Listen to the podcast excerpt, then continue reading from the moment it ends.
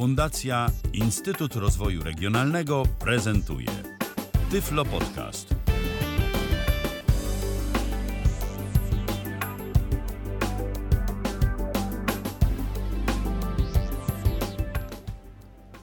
E, dobry wieczór, e, Michał Kasperczak. E, dzisiaj na antenie Tyfloradia będziemy rozmawiali o telewizorach i telewizji. Bardziej o telewizorach, o tym, na co zwrócić uwagę, mm, wybierając telewizor taki, który mógłby jak najlepiej służyć osobom niewidomym i słabowidzącym. I mówiąc o Y, pod pojęciem telewizor rozumiem no, wszystko, co się z tym wiąże. Y, szereg bardzo szerokich, y, bardzo rozmaitych kwestii, o których będziemy z moimi gośćmi rozmawiać. Audycję realizuje Michał Dziwisz, a gośćmi programu są Kamil Żak i Adrian Wyka, których serdecznie witam. Dzień dobry. Dzień dobry. Dzień dobry. I też powiem, że mm, spotykamy się w związku z e, kolejnym numerem czasopisma kwartalnika Tyfloświat, który się dwa tygodnie temu ukazał i w całości został poświęcony właśnie telewizji i moi goście, Adrian i, i Kamil, napisali ciekawe artykuły na temat wyboru telewizorów, na temat przystawki Apple TV, e, internetu z UPC, internetu z Orange, dlatego te dwie, e, tych dwóch operatorów, e, bo mm, po pierwsze dlatego, że moi goście właśnie takie, mm, takie łącza, na takich łączach się znają i takie, takie internety, że tak powiem, posiadają, mają, a poza tym no są to dwaj najwięksi chyba, najbardziej ekspansywni. Nie chcę mówić, że najbardziej sensowni, bo to można by dyskutować, co to znaczy najbardziej sensowni, ale operatorzy, którzy są, mają ugruntowaną renomę, pozycję i wie, dużo y, oferują. No ale to gdzieś tam sobie na boku, może nie na boku, ale pod koniec y, audycji, y, którą gdzieś tak przewiduję na jakieś 2-2,5 godziny, y, porozmawiamy. No to może zacznę. Aha, oczywiście audycja jest na żywo, można się z nami, y, z nami kontaktować. Y, tyflopodcast.net slash zoom. I jeszcze Facebook i kontakt Tyflo Podcast, to tak jeszcze no tak, dopowiem. Tak, dziękuję bardzo. No to może zaczniemy od tego, mm, bo no, sporo osób już niewidomych te telewizory smart, telewizory udźwiękowione, mm, no, udźwiękowione, no tak, można tak też powiedzieć, udźwiękowione kupiło, ale jak, jeżeli ktoś nie śledził tematu, to pytanie pewnie do Kamila w pierwszym rzędzie, na co byśmy, na co należy zwrócić uwagę kupując e, taki telewizor i, i od czego w ogóle zacząć? Jak, jakie pytania tutaj są najbardziej istotne? O czym powinniśmy wiedzieć? Jak to, jakbyś, jakbyś to powiedział, przybliżył temat? No najważniejszy jest budżet, czyli ile możemy na niego wydać, ile chcemy wydać na taki telewizor. Mm, obok tego kryterium jest y, miejsce, czyli gdzie chcemy mieć ten telewizor umieszczony, czyli czy jest to jakiś mały pokój, czy duży salon, czy po prostu takie pomieszczenie przeciętne. E, czy to ma być telewizor, który będzie stał, czy będzie powieszony na ścianie, na, na wieszaku po prostu. No i oczywiście w dalszej kolejności, jaką telewizję chcemy odbierać. Czy wystarczy nam naziemna, czy jest y, u nas zainstalowana jakaś antena wcześniej po poprzednim telewizorze, czy będzie to nowa instalacja satelitarna czy kablowa bo od tego zależy po prostu zestaw złączy, jaki będzie potrzebny w, w telewizorze. I to jest pierwszy zestaw najważniejszych takich y, kryteriów potrzebnych do, do oceny, jak, jaki mniej więcej odbiornik kupić. Ale czy można zaryzykować takie stwierdzenie, y, że w tej chwili Yy, właściwie każdy, nawet z tych, no nie mówię o zupełnie najtańszych za 1000 zł, ale powiedzmy od 1500 yy, zł wzwyż, tam gdzieś do 2-3 tysięcy, czy za tą cenę można powiedzieć, że już właściwie każdy telewizor ma interesujące nas złącza, czy może się tak, takich głównych producentów, czy jednak trzeba uważać? Trzeba uważać nie tyle na cenę i na producenta, co na konkretne modele, ponieważ niektóre modele, na przykład w Samsungu, bo na, o nim wiem najwięcej, mhm. y, niestety nie mają złącza anteny satelitarnej. Jest złącze naziemne tam i kablowe wspólne, to jest wiadomo, złącze RF takie tradycyjne. To właśnie, o to może wymień, jakie, jakie te złącza, jakie są twoim zdaniem minimalne złącza, które i co one jakby robią, yy, tak żeby, żeby, żeby, żebyśmy wiedzieli, co to, okay. o, czym, o czym mowa. Czyli jeżeli chcemy mieć szansę na przykład zmiany z naziemnej na satelitarną e, telewizji lub z kablowej na satelitarną, albo odwrotnie, jeżeli mamy satelitarną, to potrzebne są tak. Złącze antenowe naziemne lub kablowe, to znaczy to jest ta sama wtyczka albo, e, antena kablowa, albo, albo po prostu naziemna. Drugie, złącze anteny satelitarnej, takie przekręcane, no troszeczkę inaczej wygląda. To, to jest też taka wtyczka koncentryczna, ale dokręcana.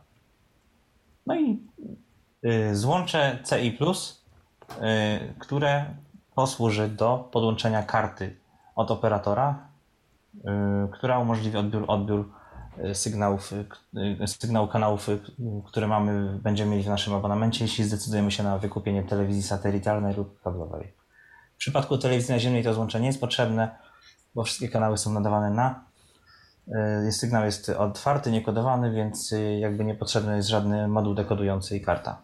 Mhm. A czy to jest tak, że jeżeli byśmy korzystali, ktoś na przykład no nie korzysta, korzysta z, no nie, nie korzysta z telewizji kablowej, satelitarnej, to on jeszcze musi kupić jakąś specjalną antenę do telewizji naziemnej? Czy to jest już jakby wbudowane w taki telewizor? Znaczy nie, no trzeba mieć antenę. Osobno jakby. Która, tak, która spełni jakby wymagania yy, odbiorcze. Odbioru telewizji naziemnej. Mhm. Tak, może, jeżeli to jest, jeżeli jesteśmy w jakimś większym mieście lub wiemy, że blisko na, po prostu nadajników jakichś takich y, tak ogólnopolskich jesteśmy dostęp, y, gdzieś tam blisko, no powiedzmy tak do 40-50 km, to wystarczy jakaś antena pokojowa, taka lepsza, ale, ale powiedzmy, że, że dookólna, yy, którą można postawić. Jeżeli nie jest to możliwe, no to najlepiej po prostu wyprowadzić na dach taką antenę właśnie zewnętrzną, bo ona wtedy na pewno zapewni nam dostęp do wszystkich, e, wszystkich czterech tych multiplexów, chyba w tej chwili są cztery, do wszystkich kanałów, jakie są nadawane w otwartej telewizji naziemnej cyfrowej, DVB-T2. A ja mam właśnie dodatkowe pytanie. Czy jeżeli mhm. telewizor, no wymieniłeś teraz fajnie DVB-T, czy jeżeli telewizor ma DVB-C i DVB-S, to automatycznie oznacza, że jeżeli jest to DVB-S, to jest też ta wtyczka do anteny satelitarnej, czy niekoniecznie? Tak, znaczy w tę stronę to tak działa. To znaczy, jeżeli masz wtyczkę satelitarną, to na pewno masz też drugą wtyczkę naziemną. Odwrotnie jest to nie, niekoniecznie w ten sposób działa. Czyli jeżeli masz. Za, zawsze masz wtyczkę kablową i naziemną. Chodzi mi o specyfikację telewizora, nie? Że w, w specyfikacji tak. wyczytuje, że mam DVB-S i to oznacza, że ta wtyczka jest, tak? Mm, to znaczy, że jest wtyczka satelitarna, ale na, mhm. yy, nie spotkałem modelu, który miałby wyłącznie wyłącznie DVB-S lub DVB-S2 i nie miałby DVB-T albo przynajmniej DVB-C. O to mi właśnie chodziło, że jeżeli jest dopisek DVB-S, to ta wtyczka też jest. Nie jest tak, że jest DVB-S, ale wtyczki nie ma. Tak, to są dwa różne gniazda i jeżeli jest satelitarne, to prawie na, to na pewno jest naziemne, no, dlatego że no, jednak mhm. satelitarne jest, jest opcją dodatkową. Występuje w modelach nawet tych tańszych budżetowych nieco droższych nie? Niż, niż te całkiem zupełnie najtańsze. Jasne. To tak y, tyle wstępnie. No i teraz. I kon, y, tak, tak. I, I, kontynuując dalej te złącza, czyli, czyli te właśnie do odbioru, to, to jakby. No to, to już mamy jest... jakby złą, mhm. złącza odbiorcze, takie typowo. No i dalej już zależnie od potrzeb, czyli jeżeli po prostu to nam wystarczy, no to może być to telewizor najtańszy, który będzie miał. Najczęściej już mają, tak? Jedno złącze, yy, jedno złącze USB i dwa złącza HDMI. To jest taki standard w najtańszych 32-calowych telewizorach no, I tak jest. I ta... Po HDMI mhm, można tak jest... podłączyć komputer, laptopa, jakąś konsolę do gier, czy też dekoder, jeżeli ktoś jest do, do tego zmuszony, niestety. No a po USB no to najczęściej jakiś dysk, pendrive czy coś tego typu.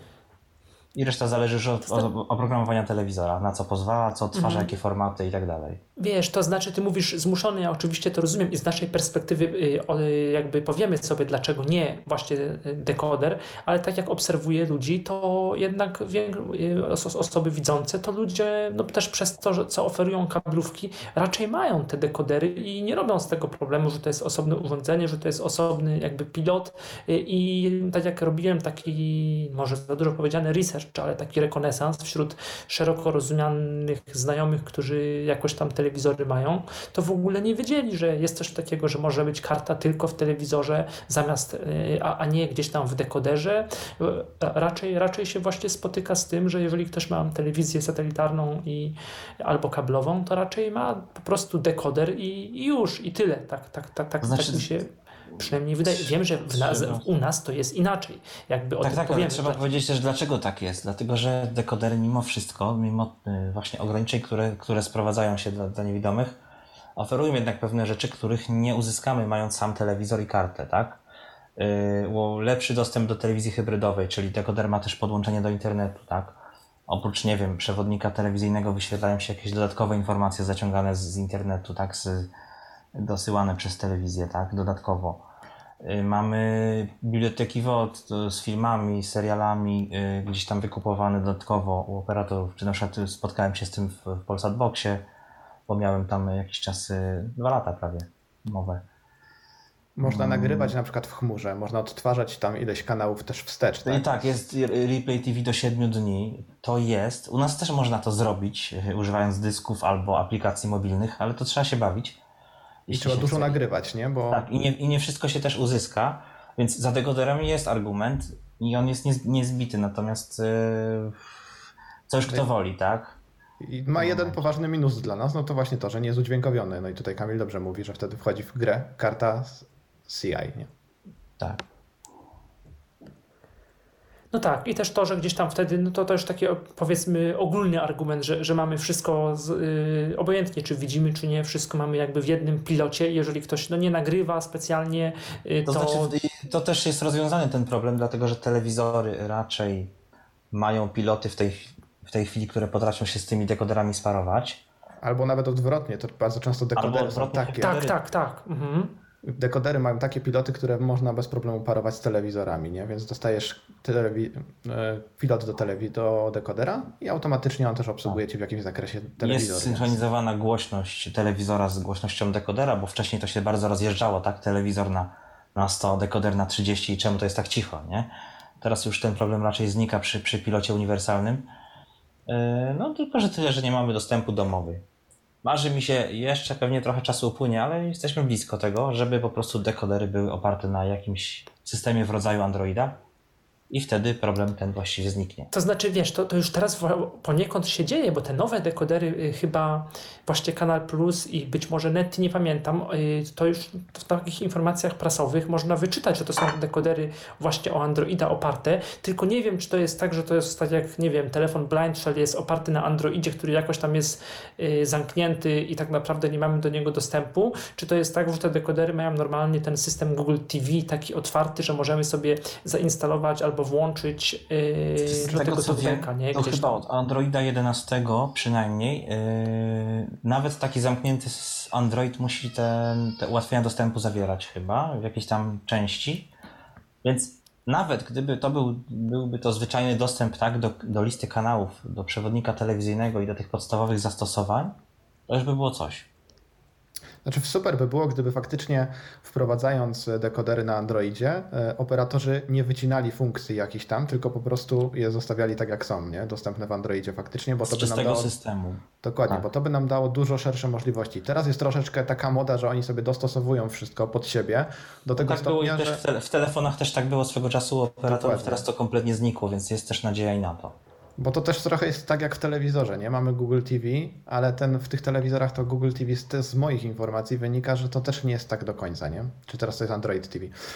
No właśnie ja teraz to w sumie nie wiem, co się w co przekształciło. Bo chyba Android w Google TV, ale trochę mi się chyba w Google. Chyba teraz jest Google TV. W sprzedaży.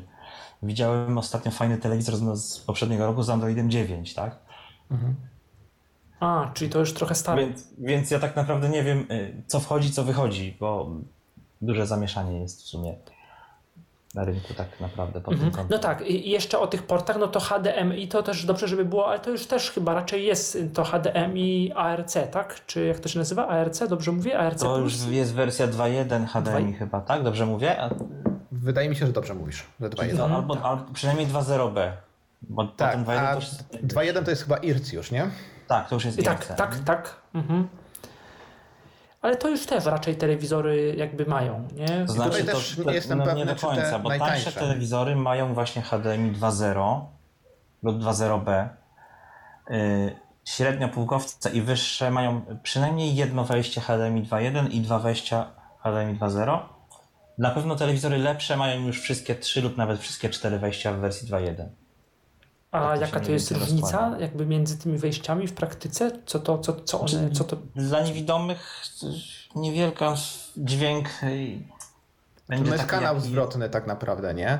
Bo Tak. ten IRC powoduje to, że możesz przy pomocy jednego urządzenia przesłać dźwięk do drugiego, czyli na przykład na soundbara. Podpinasz sobie wszystko w telewizor, plus tym IRC-em wysyłasz sobie na soundbara cały dźwięk z wszystkich urządzeń, które są podpięte e, na pozostałych wejściach. Tak, można tak zrobić, tak, że z komputera na przykład przez telewizor, bo tak podpinasz jeden dźwięk. Jeżeli, jeżeli w komputerze, w laptopie masz jedno wyjście audio, używasz go do czegoś innego, na przykład do mikrofonu, no to jest to jakieś zastosowanie, tak, tego. Tutaj też chodzi chyba o soundbar bardziej, bo jeżeli mamy na przykład cztery urządzenia, powiedzmy konsolę, właśnie nie wiem, jakieś kino domowe, a tak, żeby ten głośnik szedł do, do tego urządzenia dźwiękowego, które chcemy wykorzystać, które jest jakby najlepsze, czy najbardziej nam Dokładnie. odpowiada. A soundbary najczęściej mają jedno, dwa HDMI. To chyba się nie spotkałem, żeby miały więcej, nie? Więc trzeba by to Nie wiem, przepinać. nie wszystko. Nie mam, więc nie mogę się wypowiedzieć tutaj na ten temat. Po prostu właśnie, uważam, że, że jest to średnio potrzebne. No, Szkoda, że tu nie ma z nami Radka Morawskiego, który lubi takie właśnie te wszystkie e, Dolby Atmosy, soundbary, jakieś tam wielokanałowe, różne rzeczy. Nawet o tym napisał taki artykuł, nie do końca, no takie telewizja od A do V, o audio i o wideo, tam o tym więcej, więcej, więcej pisze w Tyfloświecie, no ale nie mógł dzisiaj e, ani być z nami, ani też niestety nie będzie mógł zadzwonić. Yy, No dobrze, czyli jakby porty mamy yy, mniej więcej omówione, a teraz wiel... no, my tutaj nie widzimy, ale powiemy o tym. Przekątna ekranu. Znaczy to jest istotne, tak? Dlatego, że mm, to nie Sami tak, nie że- oglądamy. Nawet nie to, że sami nie oglądamy. No nie zamontujesz sobie 30, 43 telewizora w, w, małym, w małej sypialni, gdzie masz 2 metry po prostu od, od, y, nie wiem, boku szafy do okna, tak? Bo by wyglądałoby to dość śmiesznie. On by był przytłaczał ten, ten pokój. A poza tym też by było się nawet niewygodnie poruszać, tak? Y, Więc I w drugą stronę chyba trochę też, Tak. nie? Jak masz dużą ścianę, Tak, powiedzmy jeżeli masz 2-3 salon, metry, jeżeli masz salon y, typu 7 metrów na najdłuższej ścianie i montujesz tam telewizor, no to 43 cale wyglądają tam dość śmiesznie. I w dźwięku, i w otoczeniu, i że tak powiem wizualnie też. Znaczy mi się podobał bardzo e, argument e, Kamila właśnie bodajże z, z mm, Tyflo Świata, który poruszył, że im większy telewizor, tym rozstaw głośników jest szerszy i to jest bardzo dobra uwaga tak naprawdę, bo ten dźwięk wtedy dużo lepiej do nas dociera. Mhm.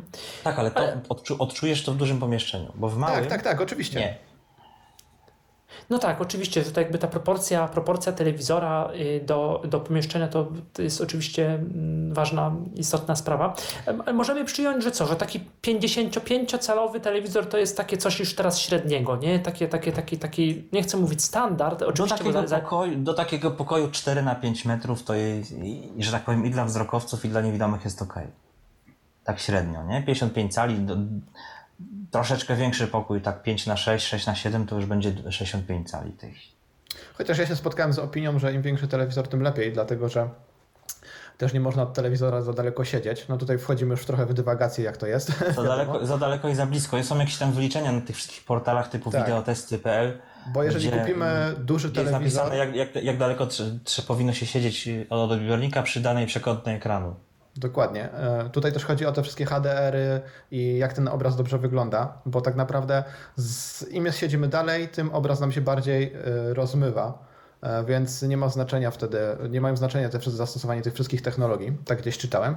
Więc dobrze jest siedzieć w miarę blisko, żeby wszystkie szczegóły były dobrze widzialne, a nie żeby były rozmyte gdzieś tam, właśnie też przy użyciu tej, tej, tej odległości dalszej, nie? Więc, więc ta, też spotkałem się z takimi opiniami, że im że telewizor nie może być za mały, o, może tak. No tak. Mhm, mhm. Chyba, że musi być mały właśnie z racji no tej, na, na tą Wielkości na budżet pomieszczenia. albo na wielkość pomieszczenia nawet oczywiście, bardziej tak. jeszcze. Mhm, No jasne. Albo na warunki, tak? Bo nie każdy może kupić nawet 32-calowy, bo spotkałem się tak z... Nawet pisali ludzie na listach dyskusyjnych, tak? Że mam taką małą szafkę i tam był 24-calowy telewizor. Co teraz zrobić, tak? No tym bardziej, że powiedzmy, że y, no, coraz y, są telewizory małe, ale coraz trudniej jest coś znaleźć y, mniejszego w ogóle. Tak Bez naprawdę. kombinowania, żeby to spełniało jakieś tam multimedialne minimum, to coraz trudniej właściwie, tak. Że te 32, a nawet 40, 43 to jest takie właśnie. Znaczy, no, 30, jest... 32 są telewizorami już smart, ale tak, już słabsze procesory i już gdzieś tam. E, no widać, że one są takie już wyjściowe, no to już jest taki rynek schodzący gdzieś tam. Tak, a ja bardzo walczyłem o 32-calowy Samsung z 2017 roku i dwie sztuki ostatnie, które widziałem na, na Polskę po prostu uszkodzone były i niestety e, teraz już ciężko dostać dobry 32-calowy telewizor, tak moim zdaniem w tej chwili, który coś tam by miał ciekawego. Mhm. I teraz dochodzimy do yy do firmy. To znaczy, jakie, jakie w tej chwili firmy warto brać, brać pod uwagę, zważywszy na mm, stopień z jednej strony skomplikowania, ale też możliwości na razie powiem udźwiękowienia, nie chcę mówić Smart TV, bo potem powiemy sobie, co to jest to Smart TV, jeżeli ktoś jeszcze, jeszcze nie wie, ale tak powiedzmy, na razie uprośćmy, że chodzi nam o jakkolwiek, jak, może nie jakkolwiek, ja ale gadający telewizor. Mhm. Wszystko, co jest e, Smart TV, to wszystko to, co nie jest tradycyjną telewizją analogową, w tym również system telewizora. Jeżeli to jest jakiś system, który ma aplikacje, jakiekolwiek dodatkowe, to już, już jest jakiś tam element Smart TV, tak? I ma możliwość połączenia z siecią. Tak, to, to jest taka definicja wyjściowa. Bo są jeszcze telewizory takie HD Ready, takie fajne 32-calowe za, za 500-600 zł. Jeżeli ktoś naprawdę niczego innego nie potrzebuje, nie chce, można go kupić, podłączyć i, i to będzie też działać. Mhm. Y, a jeżeli chodzi właśnie o firmy, to co, mm, co mamy do wyboru i jakie systemy tym samym? No ja wiem, znaczy wiem, znam dwa, więc mogę o dwóch się wypowiedzieć. Znam Samsunga i znam LG.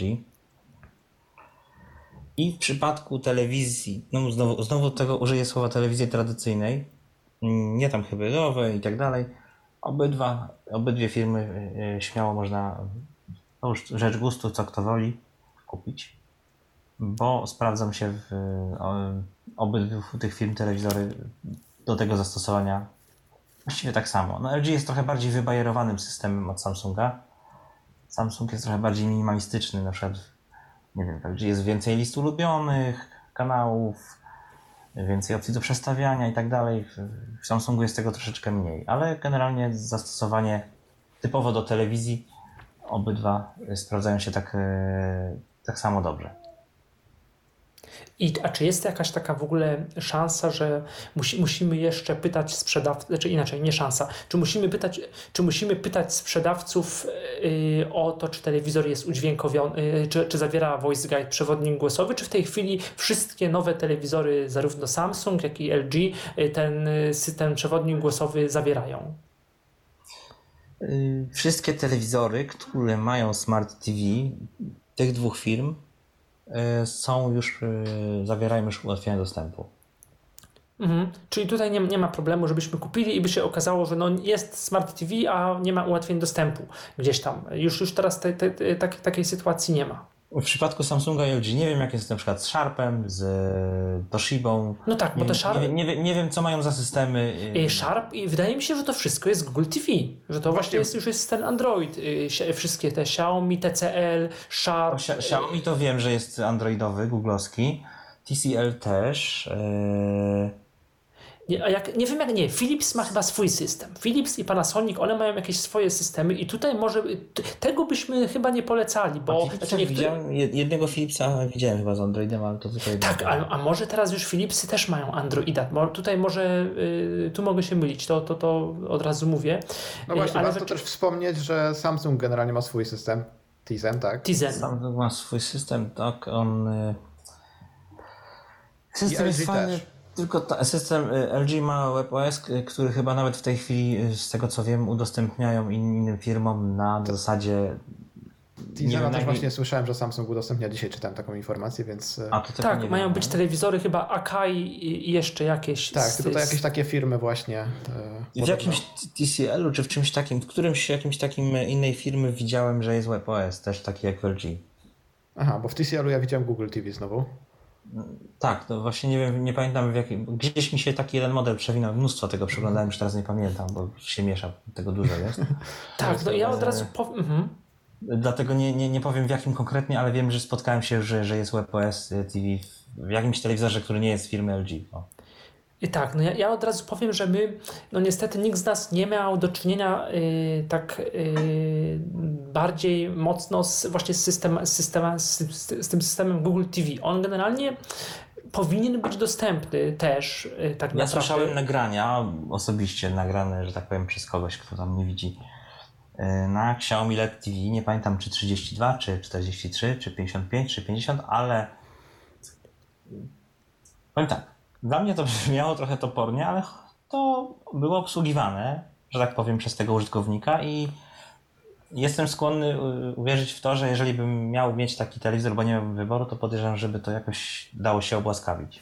Co więcej, ja myślę, że takie topowe zapomnieliśmy jeszcze o jednej marce, która ma yy o, o tym też nie powiem, albo nie, od razu, bo jeszcze mm, dla kogoś, kto, a wśród osób niewidomych wielu ma iPhony, też komputery Mac, ważny jest, ważny jest AirPlay i to jest tak, że technolog y, technologia przesyłu y, technologia AirPlay 2. Yy, telewizory Samsung ją posiadają, telewizory LG ją posiadają. Nie wszystkie, yy, ale jednak tak telewizory androidowe już nie, tam jest ten Google Cast, y, ale Sony jest y, wyjątek, bo właśnie w telewizorach Sony też nie wiem, czy we wszystkich, ale no w takich średnio wyższych na pewno tak, w tych, w tych Sony Bravia jest, y, jest też AirPlay, mimo że Sony to jest system Google TV i raczej chwalony. W ogóle telewizory Sony no, są jakoś tam chwalone. No właśnie, Dużo ludzi tak, chcę tak, tak, powiedzieć proszę. coś, co y, jest ważne. Gdybym wcześniej jakkolwiek znał Androida i kupował telewizor, to ja bym się bardzo mocno zastanowił, czy dopłacać do marki za Samsunga, czy też LG, czy kupić telewizor, który ma i więcej złączy, jest trochę ciekawszy, i ma lepsze głośniki, lepszy dźwięk, parę lepszych rzeczy z Androidem za tę samą cenę. Bo niestety Samsung i LG są po prostu drogimi firmami i tyle drogimi, chociaż też powiedzmy, no to też nie jest, znaczy drogimi, nie, zależy co, yy, co, co za ile chcemy kupić, ale to jest tak, że tam za te 2-2,5 tysiąca spokojnie kupimy i LG i Samsung, być może za tą cenę kupimy coś lepszego z Android TV.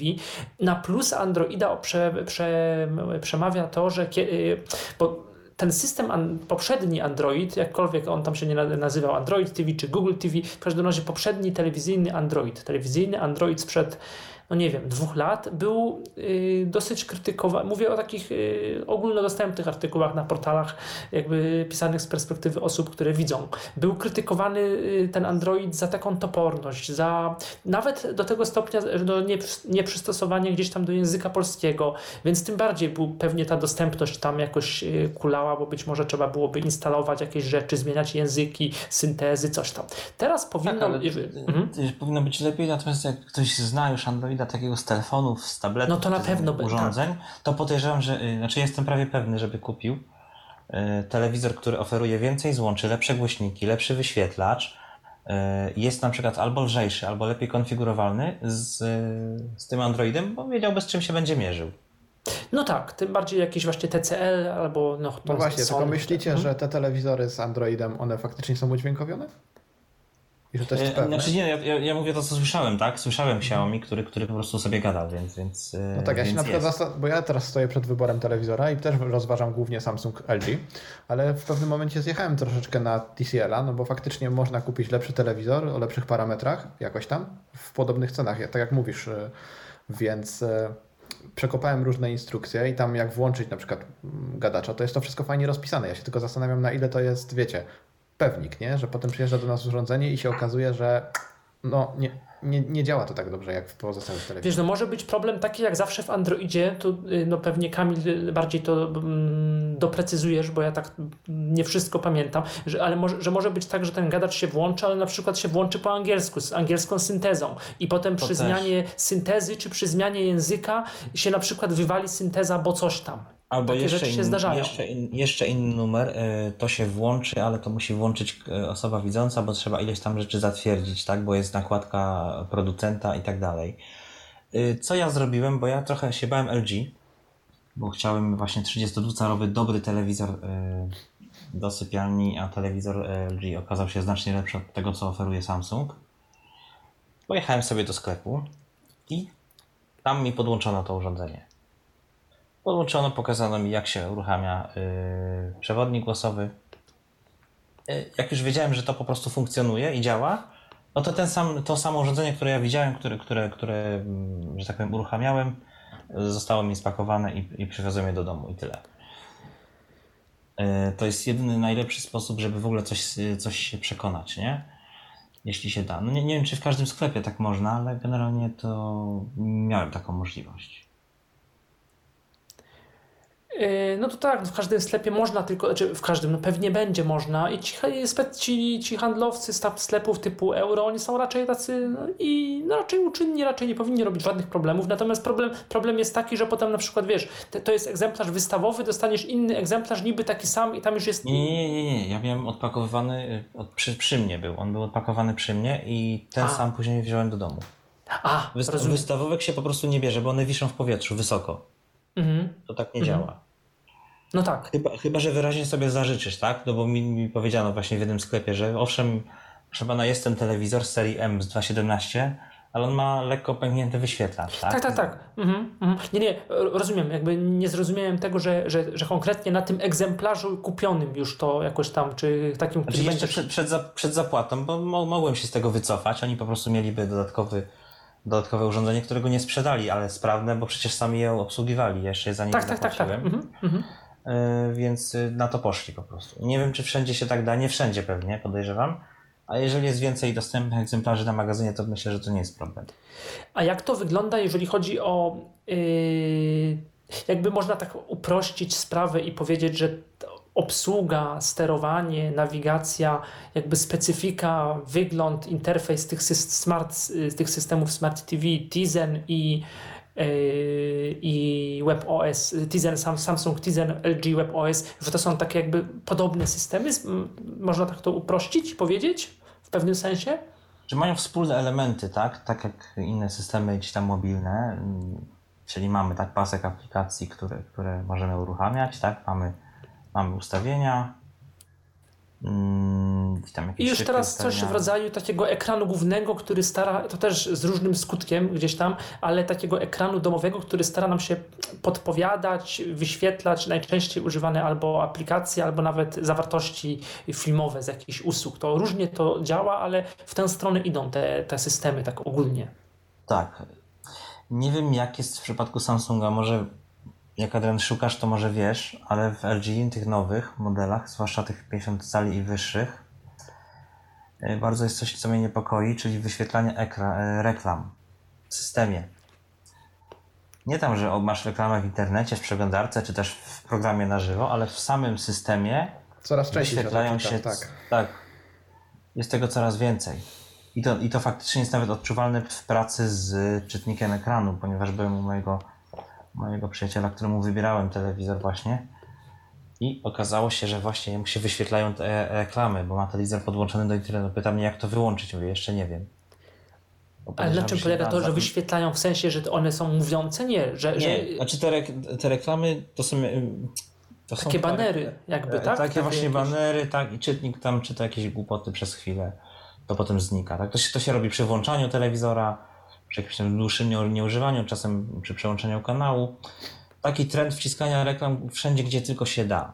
No ale to jest takie, zupełnie odbiegnę od tematu, bo jestem zbulwersowany dzisiaj. Przez ostatnio, no, przez Google Asystenta czasami uruchamiam radio na jednym z głośników, akurat nie Sonos, tylko na JBL-u i no i od pewnego czasu TuneIn Radio już no, nagminnie wciska, uruchamia przed radiem reklamy jakieś angielskie i to takie minutowe albo dwuminutowe.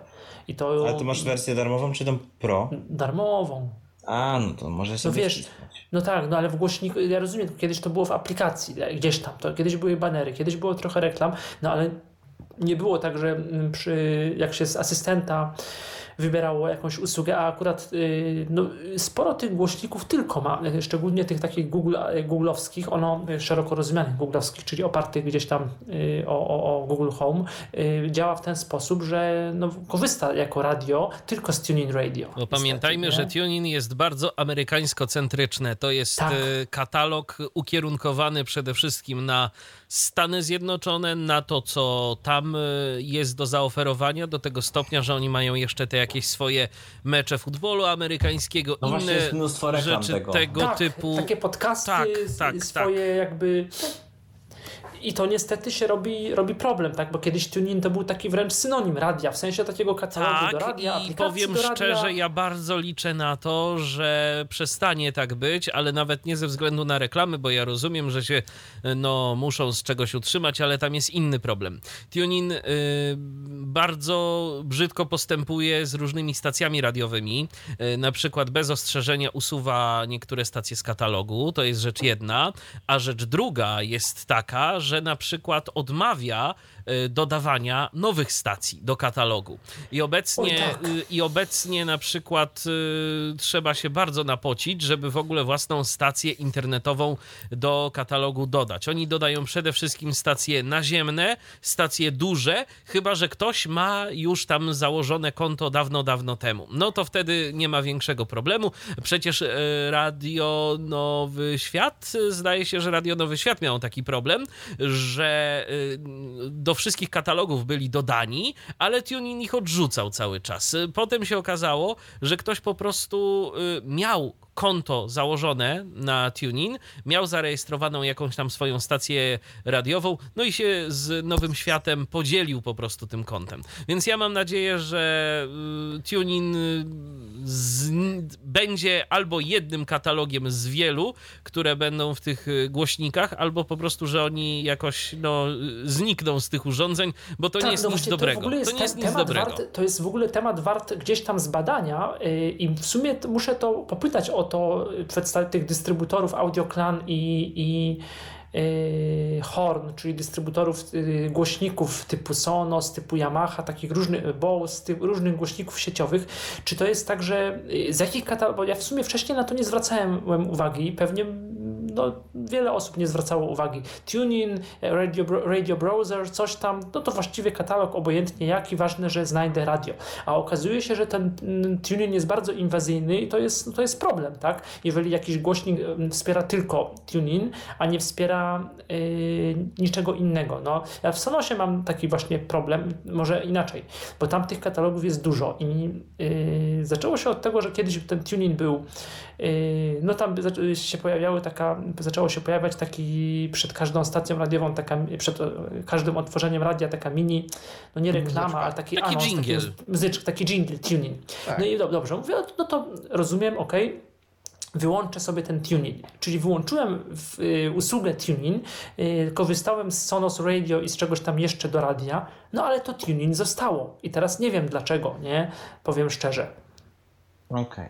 Czyli być może to jest jeszcze jakaś umowa, nie wiem, coś tam związanego z Sonosem. To oczywiście nie dotyczy wprost telewizora, chociaż dotyczy i nie dotyczy, bo tak naprawdę telewizory też mogą mieć swoje aplikacje, albo które można zainstalować, albo takie, które już są wbudowane do obsługi radia i też do końca nie wiemy, z jakich katalogów one skorzystają, żebyśmy się nie zdziwili, że potem mamy jakieś właśnie reklamy futbolu amerykańskiego przed odtworzeniem stacji radiowej y, do telewizora gdzieś tam. Tak, bo tak może być. No właśnie, no to już sobie wstępnie, tak, ten, y, te kryteria dla tych telewizorów 32 y, cale i czy, czy mają przewodnik, tak? To... Mhm. A czy dla osób y, słabowidzących, no nie wiem na ile to śledziliście, zgłębialiście, albo może wiecie, mają znaczenia, jak, znacz, znaczenie jakieś parametry wyświetlaczy? Znaczy duże znaczenie mają, dlatego tak. W, y, y, matryce IPS mają po prostu na przykład mniejsze kąty, można uzyskać mniejsze kąty widzenia niż matryce VA, tak? E, wiadomo, że matryce OLEDowe są lepsze niż zwykłe matryce LEDowe. Tak samo QLEDowe, tak? Więcej, więcej widać i że powiem, dokładniej i dalej. Tak, tam w tych telewizorach yy, w zależności Bardziej od chodzi o czerń, nie? Tutaj. Też. Naprawdę, bo tak naprawdę w, Znaczy w, w OLEDach jest najlepsze, ale na przykład już w, w jaśniejszych pokojach to się gorzej sprawdza, tak, z tego co czytałem. tak, no właśnie ja każda tego z tych technologii nie jestem w stanie potwierdzić, bo, bo ja zupełnie nic nie widzę. No bo się opieramy Opieram tylko o- na tym, co czytamy, nie? Tak, dokładnie. Więc też Znaczy, generalnie można zapewnić. powiedzieć tak, że są LEDy, potem są te quantum LEDy, czyli właśnie wszystkie QLEDy, QD Nano i tak dalej, to w zależności od producenta, a potem mamy OLEDy, tak? I to mniej więcej generalnie chodzi o typ podświetlenia. OLED podświetla, każdy piksel jest podświetlany osobną kropką e, LEDową tak zwaną, czyli tą organicznym LEDem, czyli OLED. Mm, A Quantum LED, czyli QLEDy, to są jeszcze mniejsze kropki od LEDów, więc tak naprawdę ten obraz jest dlatego dokładniejszy, że mamy jakby ten obraz precyzyjniej, przez to, że coś jest mniejsze, jakby mniejszy obszar jest podświetlany odpowiednim kolorem światła i tak dalej. Tak, i Można- zależnie od warunków oświetlenia w naszym pomieszczeniu warto wybrać konkretnie albo QLEDa, albo OLEDa, jeżeli na tym nam zależy, jeżeli ktoś używa wzroku. Warto też pamiętać, że na przykład OLEDy jeszcze charakteryzują się tym, że się lubią wypalać. To polega na tym, Znaczy, na przykład, że już ten problem Właśnie podobno jest coraz mniejszy, ale jeszcze rok temu czytałem, że komuś się wy- wypaliło logo jednej z popularnych informacyjnych stacji telewizyjnych, po czym Tak, tak. pojawiła się drugi artykuł, yy, tak, że się wypaliło logo konkurencyjnej stacji telewizyjnej informacyjnej. Ciekawe by było, jakby się wypaliły w tym samym miejscu dwa loga. Tak. W każdym razie e, też czytałem o tym, że o ile w OLEDach jest e, właśnie przez to, że można wygaszać sobie te piksele, ta czerń jest faktycznie czarna, o tyle jest problem w drugą stronę, chyba z jasnością, że ciągle ta jasność jest jeszcze nie do końca taka, jakby ją oczekiwali. Tak, także to ma znaczenie i warto.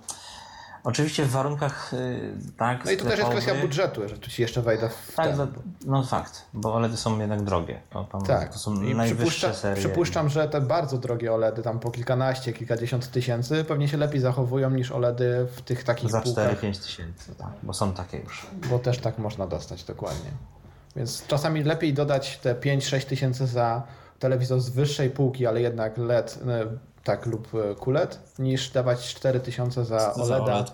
który jest z najniższej półki i tak naprawdę możemy być bardzo rozczarowani później. Czy do, od, od pewnego pułapu nie uzyskamy jakby wiele więcej, tak? Fin- Cenowego. No. Tak, powiedzmy, że tak to telewizor do domu, no to dla mnie jest już absurdem telewizor za nie wiem 10-12 tysięcy do domu, tak? Chyba, że ktoś po prostu nie ma co zrobić z pieniędzmi, ale to już jakby każdego indywidualna perspektywa. No i też pytanie, jakim kto jest, no jakby nas to nie dotyczy, ale jakim, jeżeli ktoś widzi, no to jakim jest kinomanem w sensie takim, z czego, z czego korzysta, bo to też są treści y, z różnych y, Tak, z jakiej usług, jakości treści? serwisów, Możesz- ale właśnie, treści mają Jaki różną ekran? jakość i jakby no chyba, nie ma chyba specjalnego sensu do zwykłej telewizji, nie wiem, informacyjnej TVN24 Polsat y, kupować telewizora z wysokiej klasy, znaczy wysokiej, bardzo wysokiej klasy, tak? To jest jakby trochę, to, tak trochę no, jakbyśmy kupili do telewizji informacyjnej całe kino domowe, właściwie To nie jest wiadomo trochę tak, jakbyśmy nie? kupili sobie Porsche i jeździli nim tylko do sklepu za róg, no. Mniej Tak. więcej. To się więcej się wyda pieniędzy na tak zwane paliwo niż na to i na ten samochód, niż na to, ile to nam jest potrzebne. I tutaj tak samo, tak? Wiadomo, że im droższy telewizor, tym ten obraz będzie ładniejszy, ale też, tak jak y, Kamil mówi, odpowiednie treści są ważne. No, w pewnym momencie tak naprawdę to już nawet e, serwisy streamingowe jeszcze nie oferują takich jakości treści, żeby e, były w stanie się dobrze wyświetlać. Więc tutaj jakieś płyty Blu-ray. że ktoś kupuje, jeżeli ktoś kupuje płyty UHD, okej, jeżeli go na to stać i ma tego mnóstwo, to będzie go stać też na taki telewizor, bo ma taką pasję i kolekcję. Dokładnie, ale pe pe od pewnego momentu tak naprawdę tylko płyty w pełnej rozdzielczości Ultra HD, e, czyli w Blu-raye tam i tak dalej, i tak dalej, oferują tą jakość, którą jesteśmy w stanie e, no, w komfortowych warunkach oglądać sobie na telewizorze za te naście tysięcy powiedzmy. Więc... Ale jednak jest coś, co mnie ciekawi. Ja nie mam takich budżetów. e, I to dopiero wchodzi do nowych Samsungów na przykład, czy też do LG tam, tak? Śledzenie, tam, te, śledzenie tego obiektu na, na, na ekranie. Jak to działa w telewizorach Samsung? Y, Jestem ciekaw, tak? Bo, że słychać, że jest to tak odtwarzane przez te głośniki, że na przykład słychać, że tak, nie wiem, u góry ekranu przesuwa się, nie wiem, helikopter i go słychać, tak? Z dźwięku. Jakoś tam działa na zasadzie sztucznej inteligencji. I takiego urządzenia nie mam, ale kiedyś zamierzam sobie to przetestować, bo to jest akurat z naszego punktu widzenia ciekawe. To na pewno. No tak, tylko znowu odpowiednie treści, nie? Gdzieś tam. I to chyba, no, chyba no naj... właśnie nie wiem, czy, czy koniecznie odpowiednie treści właśnie, bo, bo Bo to chyba jest zrobione przez algorytmy już odpowiednie, że Tak. i, i sztuczną inteligencję, że każdą treść, którą masz, jakby ten dźwięk jest symulowany. Powiedzmy, głupi, trywialny przykład, ale jeżeli masz polityka, który jest wyświetlany w górnej sferze telewizora, to ty ten dźwięk słyszysz faktycznie jakby był wyżej niż e, inny polityk, który byłby na przykład przy dolnej krawędzi, tak? Tak, no tak na, tej, na tej samej zasadzie jest przecież generowany dźwięk stereo z głośniczków telefonów, gdzie jeden głośnik jest na ogół pełnowymiarowym głośnikiem, natomiast drugi jest zwyczajną słuchawką, którą przykładamy na ogół do ucha, ale pole jest tak wyrównywane tego dźwięku, że jeżeli trzymamy telefon przed sobą z ekranem tak ukośnie pochylonym, tak dłuższym, dłuższymi bokami w dół i w górę, to mamy rzeczywiście wrażenie, że te głośniki grają równo. I na podobnej zasadzie jest to zrobione w przypadku y, tych właśnie telewizorów, które obsługują te, te, te śledzenie obiektu przez dźwię- dźwiękowe. Więc y, tak zmierzając może powoli do jakiegoś takiego pytania, które mi się nasuwa. Jakbyś miał Kamil teraz kupować telewizor, kupowałbyś bardziej LG czy Samsung, czy szukałbyś czegoś jeszcze innego? Znaczy ja jako ja bym już mm, chciał testować coś nowego. Natomiast jeżeli miałbym komuś polecić telewizor, jeżeli szuka telewizora małego, to 32-calowy LG LM6 370 lub starszy LM6 300, jeżeli znajdzie. E, Natomiast każdy inny większy e, Samsung, mm, chyba, że komuś zależy na konkretnej rzeczy, tak? Typu na przykład odtwarzanie multimediów z USB. No LG odtworzą więcej, bo Samsung ma, ostatnio się wycofał z różnych obsługi różnych ko- kodeków dla starszych plików, choćby AVI. Nie ma DivXów różnych i tak dalej. Jeżeli ktoś ma jakieś takie pliki, no to sobie na Samsungach tego nie podtwarza, chyba że przez komputer. No to już wtedy zależy od indywidualnych zastosowań. Ale jeżeli chodzi o telewizor najmniejszy, no to tylko LG. Później już każdego indywidualna decyzja. Samsung ma też problem chyba z odtwarzaniem technologii Dolby, nie? Dolby Vision. Nie, nie ma w ogóle tego. No właśnie. Jest tylko, tak samo jest z HDR-em. Yy, któryś tam jest. Jest HLG i HDR10, Mhm. a jeszcze tego trzeciego fo- formatu HDR nie ma. Który Tam jest, nie pamiętam teraz jego nazwy. 10 plus chyba. Tak. Więc to takie są smaczki już dla, dla już sz- uszczegółowionych ludzi. Natomiast do, do typowej telewizji to nie ma znaczenia zbyt dużego. Mhm. A czy te systemy Smart y, TV, one, bo to często też producenci jakoś tam reklamują y, możliwość, y, możliwości, to tak się gdzieś tam kojarzy, no, że to osobie niewidomej mogłoby ułatwić głosowe wybieranie, sterowanie usługami, dyktowanie. Jak to wygląda w tych systemach? Samsung ma swojego Bixby i czasem robi miejsce dla asystenta Google w droższych modelach. LG ma swoje ThinQ. Przy czym tak, Bixby po polsku nie działa w ogóle. Nie. Trzeba wydawać mu komendy po angielsku i jakoś to działa. Jeżeli ktoś nie denerwuje się, że musi mówić po angielsku do urządzenia, to nie ma problemu. Można sobie przełączyć kanał na konkretny numer, ustawić głośność, tak, ustawić power of time i inne takie proste rzeczy. Natomiast ja to wolę w LG, dlatego że to jest fajnie i naturalnie zrobione, że to co już działa, to faktycznie działa, tak? Jeżeli powiem do mojego tam telewizora wyłącz y, tak, tak wyłącz tam y, telewizor za 15 minut, to on policzy, od, teraz 15 minut się wyłączy. Jeżeli powiem wyłącz, go, wyłącz telewizor o 22, to wyłączę o 22.00, a nie tam z minutami czy, czy wcześniej, czy tam o drugiej. Jeżeli powiem wyłącz o 22.45, to też wyłączy 45. Mhm. I co w takim LG-ku jeszcze możesz, no właśnie, wyłącz, pewnie przełącz kanał na numer, tak, Tak, jakiś? w, włącz konkretną głośność, otwórz aplikację, coś wyszukaj, tak? Zmiana źródeł też się da? Tak, tak, przełącz na HDMI 1 na przykład, tak, HDMI 1, ja mam ten 32-calowy LG, który mam, dlaczego je właśnie polecam, no bo on jest właściwie pełnoprawny taki jak te Samsungi większe, bo on ma 3 HDMI, 2 USB. Ma, ma DVB-S, DVB-C, DVB-T i to w, wszystkie w wersji 2. Mm, Więc y, no sporo tam upchnęli, tak?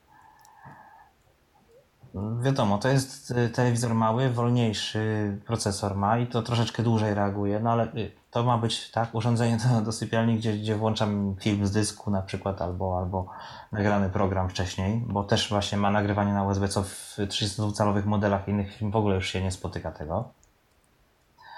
Yy, I te polecenia działają tam dosyć sensownie, tak? Tak, rozpocznij nagrywanie o 13.30, zakończ nagrywanie o 15.20 na przykład. Skąd on wie? Aha, to nagrywanie tego, co jest włączone w sensie danego Tego, kanału. tak, albo kanału tam numer taki i taki. Mhm. Możesz, możesz, tak? Można. Jak, jeżeli masz podłączony dysk i dobrze skonfigurowany telewizor i źródła, to, to jak najbardziej.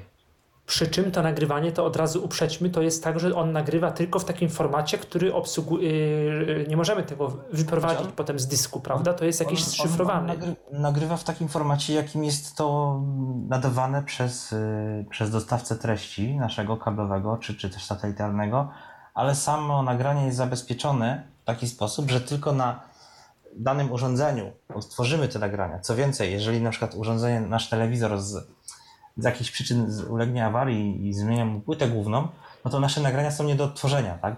Przy, przy użyciu legalnych metod przynajmniej.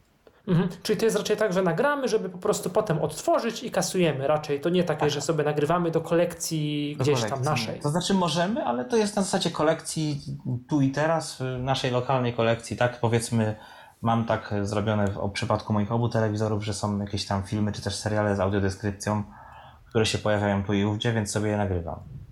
I czasem mogę do nich wrócić wtedy. Mhm. Trochę jak w przypadku dekoderów, nie? Do No tak, Tak, tak, tylko że, że jest to, to jednak bardziej elastyczne, bo dekoder ma gdzieś tam określoną pojemność tego dysku. Yy, to jest urządzenie, które jakby nie jest nasze, yy, więc nie możemy ani go tam zmienić, ani jakby parametrów yy, czy coś. Tych nagrań nie możemy aż tylu zrobić. Nie wiem, nagrać cały sezon serialu, bo nie mamy czasu go oglądać wtedy, kiedy on jest odtworzony, tak? Na przykład. Mhm. No i Jasne, tak, chodziło mi o kodowanie bardziej, nie? Że, że Tak, tak. kodowane jest Tak, na danym tak. urządzeniu. Tak, to, to, Mhm. to tak samo w tym sensie. No to w tym sensie rzeczywiście tak samo. I tak sobie teraz myślę, że jeżeli ktoś yy, ma Androida, używa na co dzień telefonu właśnie z Androidem, yy, No, sta, staram się.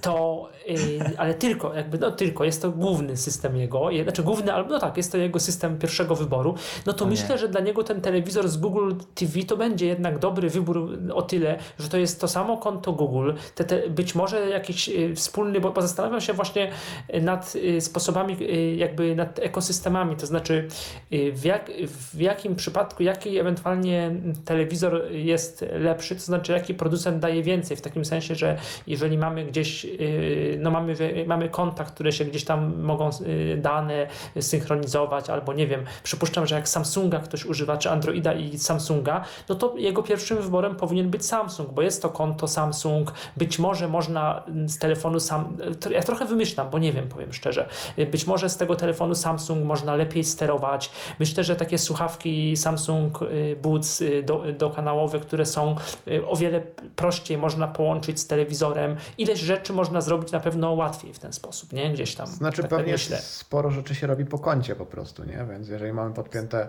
na koncie Samsung coś tam, no to jesteśmy w stanie zarządzać tym wszystkim. To trochę tak jak w smart domu, nie wiem jak Kamil tutaj, wiem, że Kamil Tak. ma parę urządzeń. No mam tak, głównie Samsunga. Mam Samsunga mam aż trzy urządzenia, no trzy smarty, nie? No, więc pewnie też możesz tym zarządzać z telewizora Samsunga? Czy właśnie takie coś jest dla nas dostępne? Z Znaczy inaczej, nie, nie tyle, z telewizora nie próbowałem, jest tam jakiś panel, ale ja to robię przez konto Samsung, a na telewizorze to, się, to jest takie pomocnicze, tak? Wyświetliło się powiadomienie, że skończyła, tak, pralka skończyła, suszarka skończyła i tak dalej. I to jest czytane. I to jest czytane i to jest normalnie powiadomienie w systemie na telewizorze. E, Z telefonu ustawiam całą resztę z, ze SmartThings z, z aplikacji. Mm, Natomiast y, trochę tak się zaczyna dziać, że te systemy zaczynają się nieco na siebie otwierać, bo na przykład y, Xiaomi na mm, moim telefonie, który, który kupiłem niedawno, zapytało mnie wybierz swoją aplikację do zarządzania smart domem. Możesz wybrać, Xia- wybrać Xiaomi Mi Home albo na przykład SmartThings, która jest tego typu kategoryzowaną aplikacją do zarządzania urządzeniami typu Smart Home. Bo teraz w ogóle wchodzi standard Matter, który jakby agreguje wszystkie te e, od Apple'a, od Google'a, od Samsunga, od LG. Tam bardzo dużo jest producentów i być może to się skończy finalnie tak, że te wszystkie urządzenia będą między sobą działać, więc... E... Czyli to się zaczyna już powoli dziać, dlatego że byłem, byłem kompletnie zaskoczony tym, że to tak się, że to można tak zrobić. Bo myślałem, że tak, dobra, do kamerki, tak, do pokoju dziecka będę miał osobną e, aplikację Xiaomi. Do telewizoru, a do pralki, do suszarki będę miał konto i aplikację Samsunga. Natomiast jak to się zintegruje, no to będzie dużo, tak? To już będzie bardzo duże ułatwienie, bo przecież wiadomo, że raczej, chyba że coś się uprze na jedną firmę, ale raczej kupujemy pod kątem cech i funkcji niż bardziej niż firmy. Tak mi się przynajmniej wydaje, że taki jest bardziej rozsądny zakup. No dokładnie. No, tak, ja, aczkolwiek... Jak wyposażałem dom, mhm. mieszkanie, no to właśnie tak zrobiłem, nie? że mam dwa urządzenia od Samsunga, a na przykład lodówkę mam od LG, więc, więc trochę tak jest. No tak, no cech, y, fajnie by tak było, że pod, można tak sobie e, elastycznie to dobierać pod kątem cech i funkcji i pewnie tak to się robi. Natomiast no, dla nas też powiedzmy sobie szczerze, gdzieś tam no, ma y, znaczenie ta dostępność, tak? czyli jakby interfejsy, aplikacje i gdzieś tam możliwości. Tak, tak i Więc... dlatego lepiej jak kupisz jakiegoś jakiegoś y, Xiaomi telewizor, y, który jednak tę dostępność, mimo że nie ma idealnej, takiej nawet dobrej jak zwykłe y, tam Google czy, czy Apple, ale na tyle przyzwoitą, że, że nie przestrzelisz i podstawowe rzeczy obsłużysz. Tak mm, właśnie miałem z kamerką, z monitorowaniem pokoju małego, bo kupiliśmy Motorola i się okazało, że to jest kompletnie niedostępna aplikacja. Mówię, dobra, no to będziemy, kupimy sobie kamerę IP Xiaomi i faktycznie to tak działa. Jest, jest wykrywanie ruchu, tak, wykrywanie płaczu. To wszystko jest czytane w aplikacji. Można otworzyć dźwięk z tego pokoju, jeżeli nas tam nie ma. I to, o co mi chodziło, osiągnąłem od razu praktycznie. Mhm. Aplikacja na Androida czy na iPhone'a? Jedna i druga. Aha, i działa. W sensie dostępna jest jako tako. Na znaczy, tyle, to, nie że... jest, to nie jest dostępność dla osoby, która, nie wiem, chce mieć wszystko przycisk, przycisk y, i co to jest, ale to tak, jest... Tak, taka literalna, ale używać to, można. Używać, używać można, jesteś w stanie. Mhm. Jestem w stanie to tego jest używać. ta aplikacja Application Me Home, nie? Tak, tylko że ona jest w iOSie jest jeszcze w wersji beta, z tego przynajmniej tak piszą. No, to jest błąd to jest raczej. To jest w ogóle chyba jakiś błąd, nie wiem. Błąd w nazwie, bo tam bardzo błąd długi czas. to zostało, ale, ale, ale działa tak, to. Wiecie, bo to długi czas w ogóle było Xiaomi Home i tak było, potem była aplikacja. A to jest aplikacja Xiaomi Mi Home e, Beta, pisze. Tak, potem była Xiaomi Mi Home samo i w pewnym momencie wjechało Xiaomi Mi Home Beta, więc to jest chyba jakiś bug. Nie, no ja mam nie ja nie wiem z którą aplikacją, ja mam z Xiaomi bardzo złe doświadczenia, ale nie z Androidem, bo Androida testowałem i naprawdę było ogólnie bardzo ok.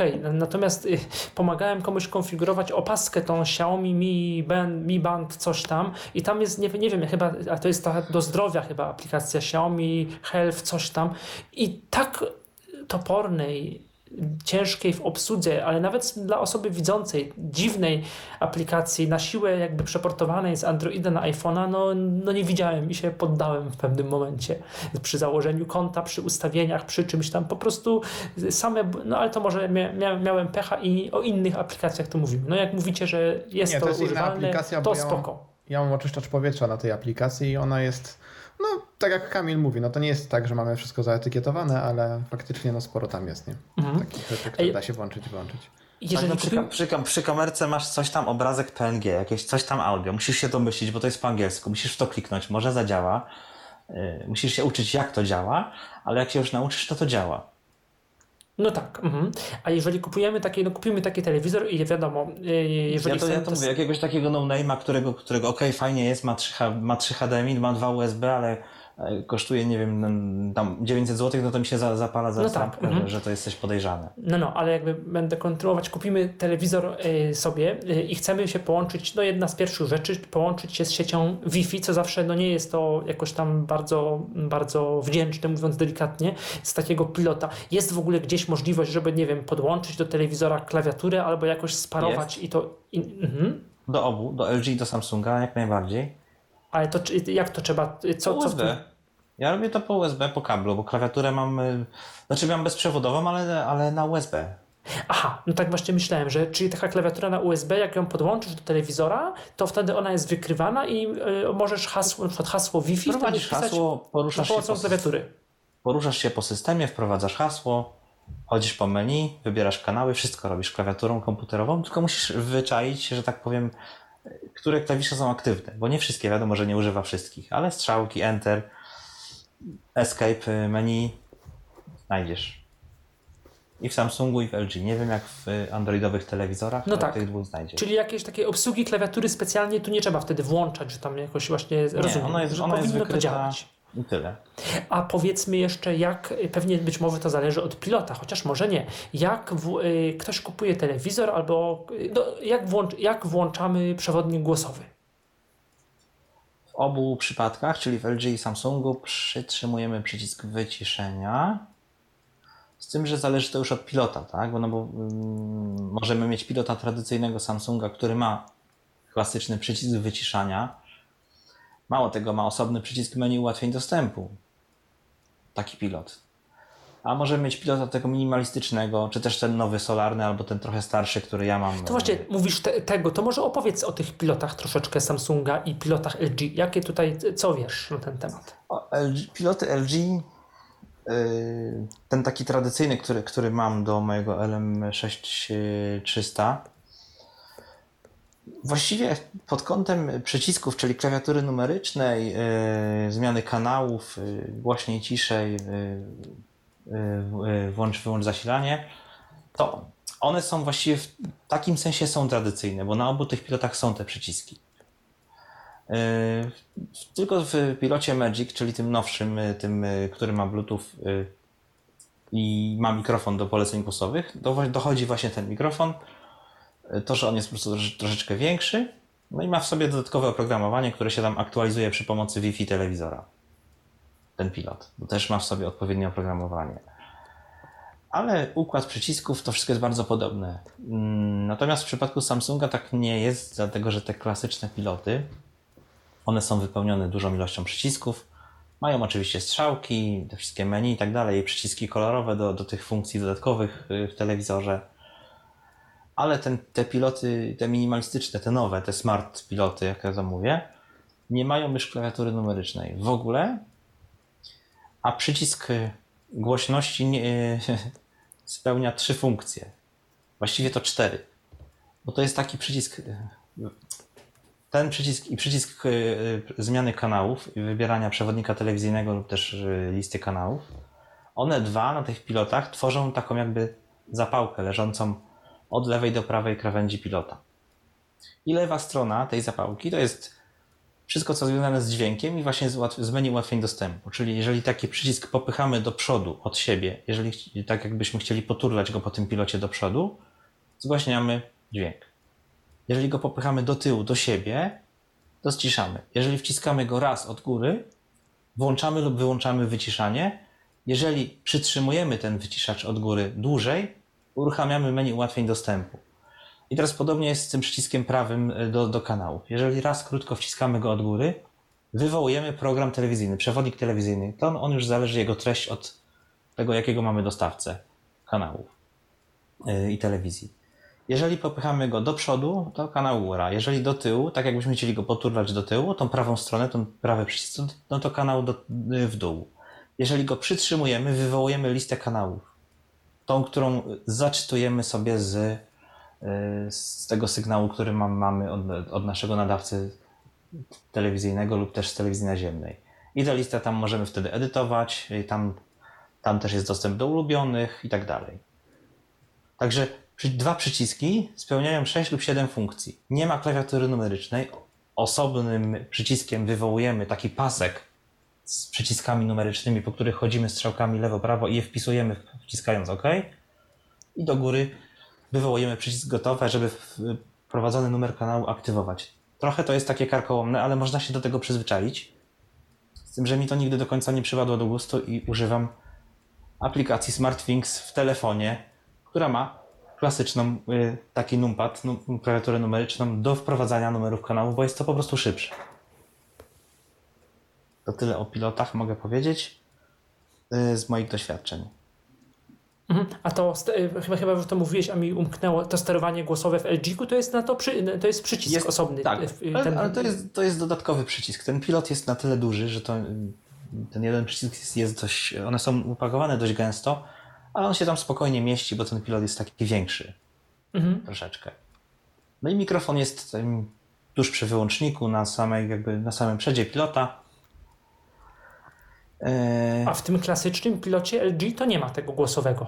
Dobrze Tego mówię? nie ma. Tego nie, Nie ma. ma, ale nic nie stoi na przeszkodzie, żeby w, w, wpisać w wyszukiwarce, wpisać dane polecenie. Chociaż to już się trochę mija z celem, tak? Bo lepiej No tak. wykonać daną To nie o to trochę chodzi. Mhm. y, Z, tak. No i ten Google z kolei, o którego nie znamy, Google TV, to też chwali się tym sterowaniem głosowym w takim sensie, że możemy wyszukiwać treści, y, które on miałby nam odtworzyć z usług, które Jeżeli, gdzieś tam... jeżeli, on polega na asystencie Google, to ja jestem w stanie uwierzyć, że to działa, dlatego że Wiesz co, ja też jestem w stanie uwierzyć, że to działa, tylko ja trochę, ja wiem, że może to, ty jesteś bardziej androidowy, ja trochę znałem Google Asystenta na iPhone'ie ja go na początku nawet używałem, byłem zachwycony w ogóle, że coś takiego jest i w pewnych sytuacjach on dalej spełnia, spełnia swoją rolę, ale no właśnie, no właśnie, ale to, to, to, to, są tak zawodne usługi, tak yy, no Google Assistant przynajmniej na iPhone'ie, nie wiem jak na Androidzie, często wyświetla jakieś applety, czyli takie, że trzeba gdzieś tam coś kliknąć, bo on yy, nam wyświetla taką mini przeglądarkę z wynikami, albo yy, nam wyświetla coś z jakiejś usługi, którą, której nie subskrybujemy, albo myli te usługi. No ja, ja nie jestem zadowolony i o ile w 2019,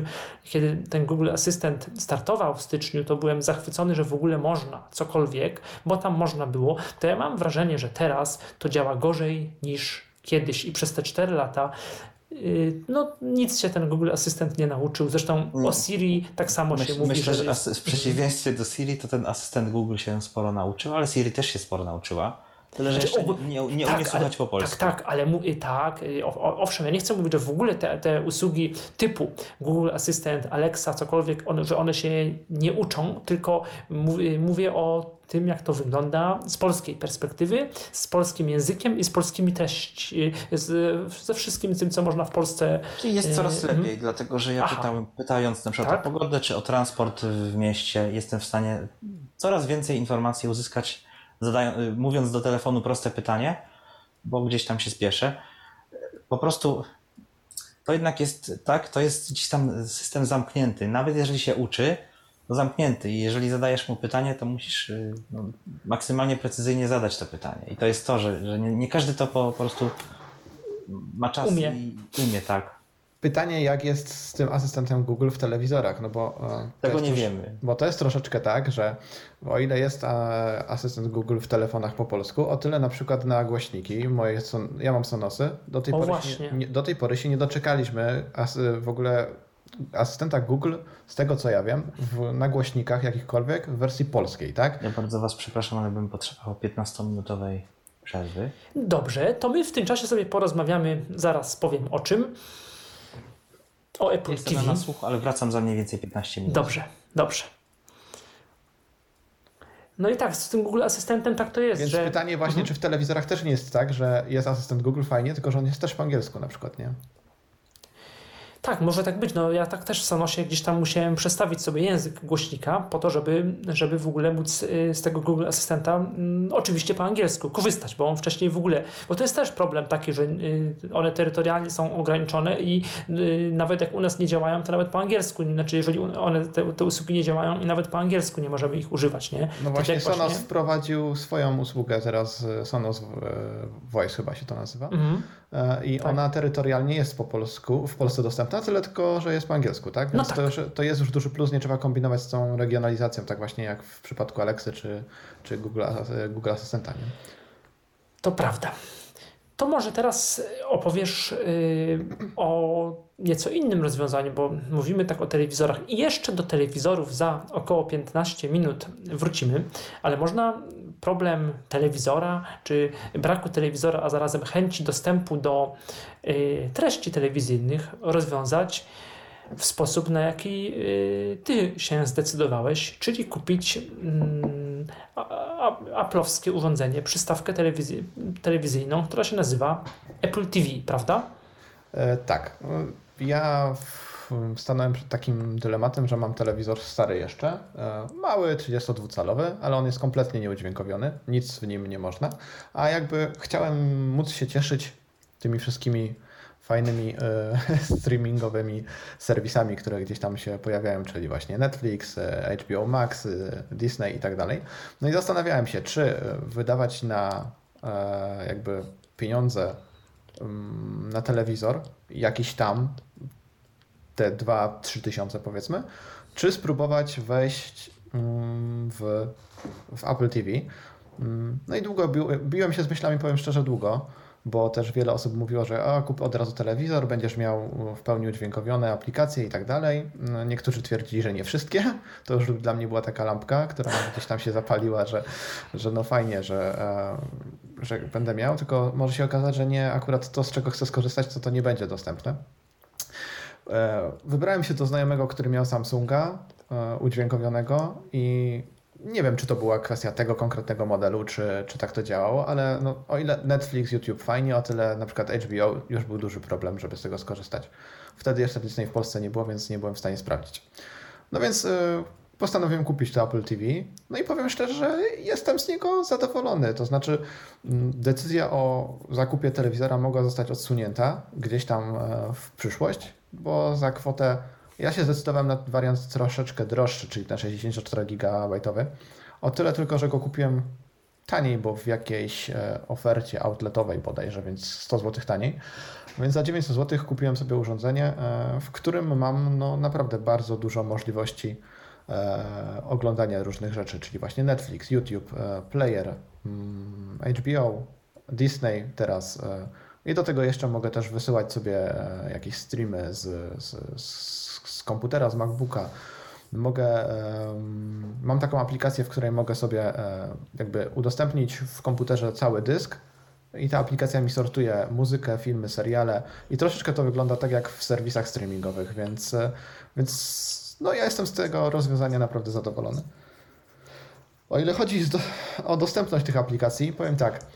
W momencie, kiedy pisałem na przykład artykuł, e, ta aplikacja Disney była super dostępna, HBO Max również pojawiła się jakaś aktualizacja, która e, spowodowała, że te aplikacje są odrobinę gorzej dostępne.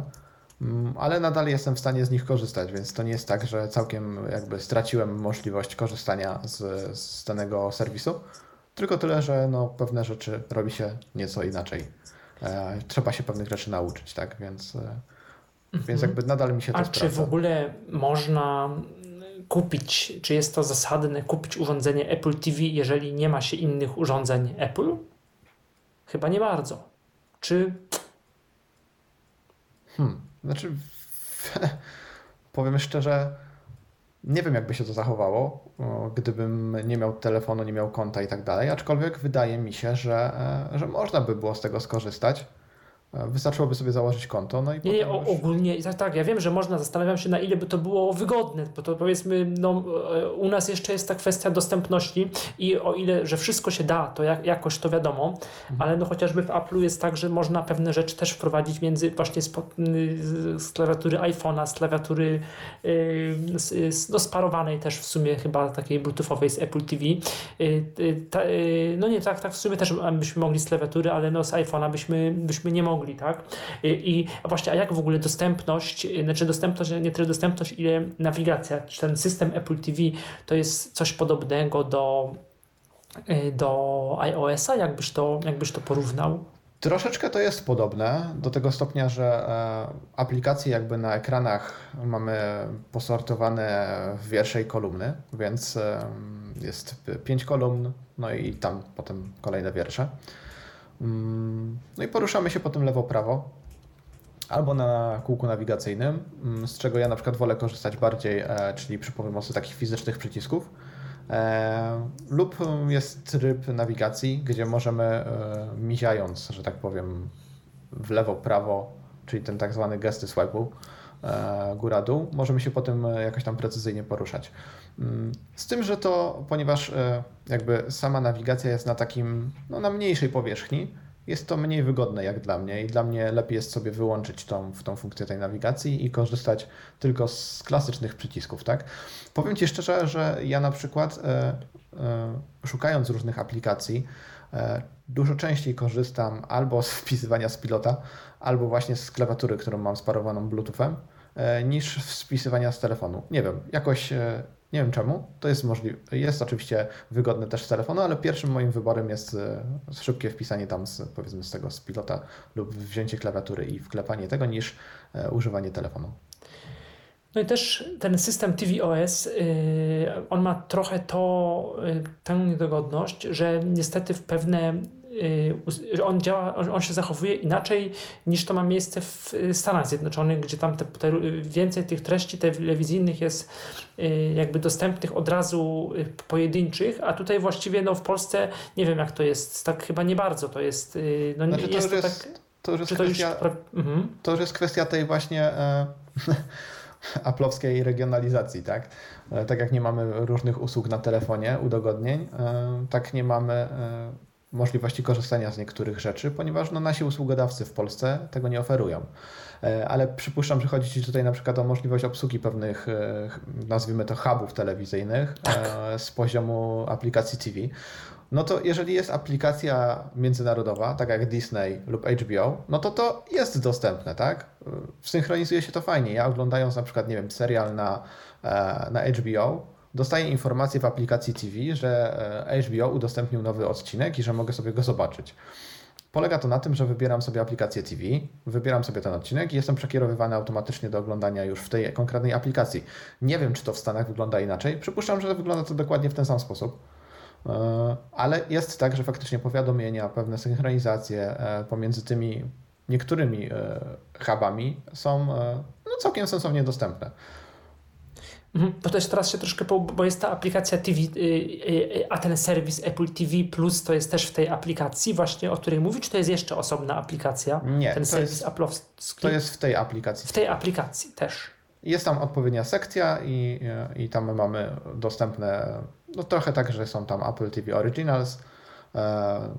Można tam kupować też, bo nie wszystkie, wiadomo, mm, filmy na przykład są dostępne do oglądania w Apple'u, ale można sobie też kupić na przykład w takiej formie klasycznej wypożyczalni, na przykład, nie wiem, na 48 godzin, powiedzmy mm -hmm. tam za niższą stawkę, za wyższą cenę możemy sobie kupić na stałe, że dany film jest dostępny i to jest fajne i niefajne. Fajne jest o tyle, że Mm, różni to na przykład od takiego klasycznego oglądania w streamie, że to jest faktycznie tak, jakbyśmy mieli takie wydanie pełne Blu-rayowe e, dostępne na, na naszym koncie w Apple, nie? Tak, bo też się właśnie mówi a propos jakości, że Disney Plus i Apple TV Plus to są serwisy, które mają najlepszą jakość. Tych, jak ktoś ma taki dobry telewizor i dobry sprzęt audio, taki to kino domowe, jakiś tam pięciokanałowy, pięć głośników, to właśnie te y, Disney i HBO też, ale, ale Disney i Apple TV to są chyba najlepsze y, pod, jakościowo y, rozwiązania takie. No oczywiście trzeba dobry internet też mieć, o czym troszkę po, powiemy. Powiem szczerze, że to nawet trochę słychać. Ja mam, e, bo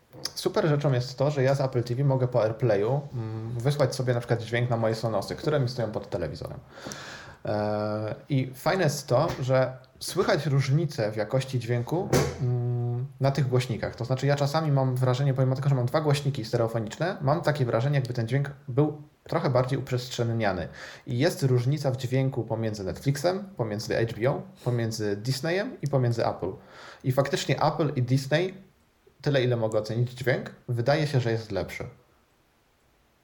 Jest mhm. E, to, ta, ta wiarygodność tego dźwięku jest dużo dokładniejsza. E, jest, jest czystszy, jest mniej zakłóceń, e, mniej takich artefaktów, na przykład na niskich tonach, na wysokich tonach.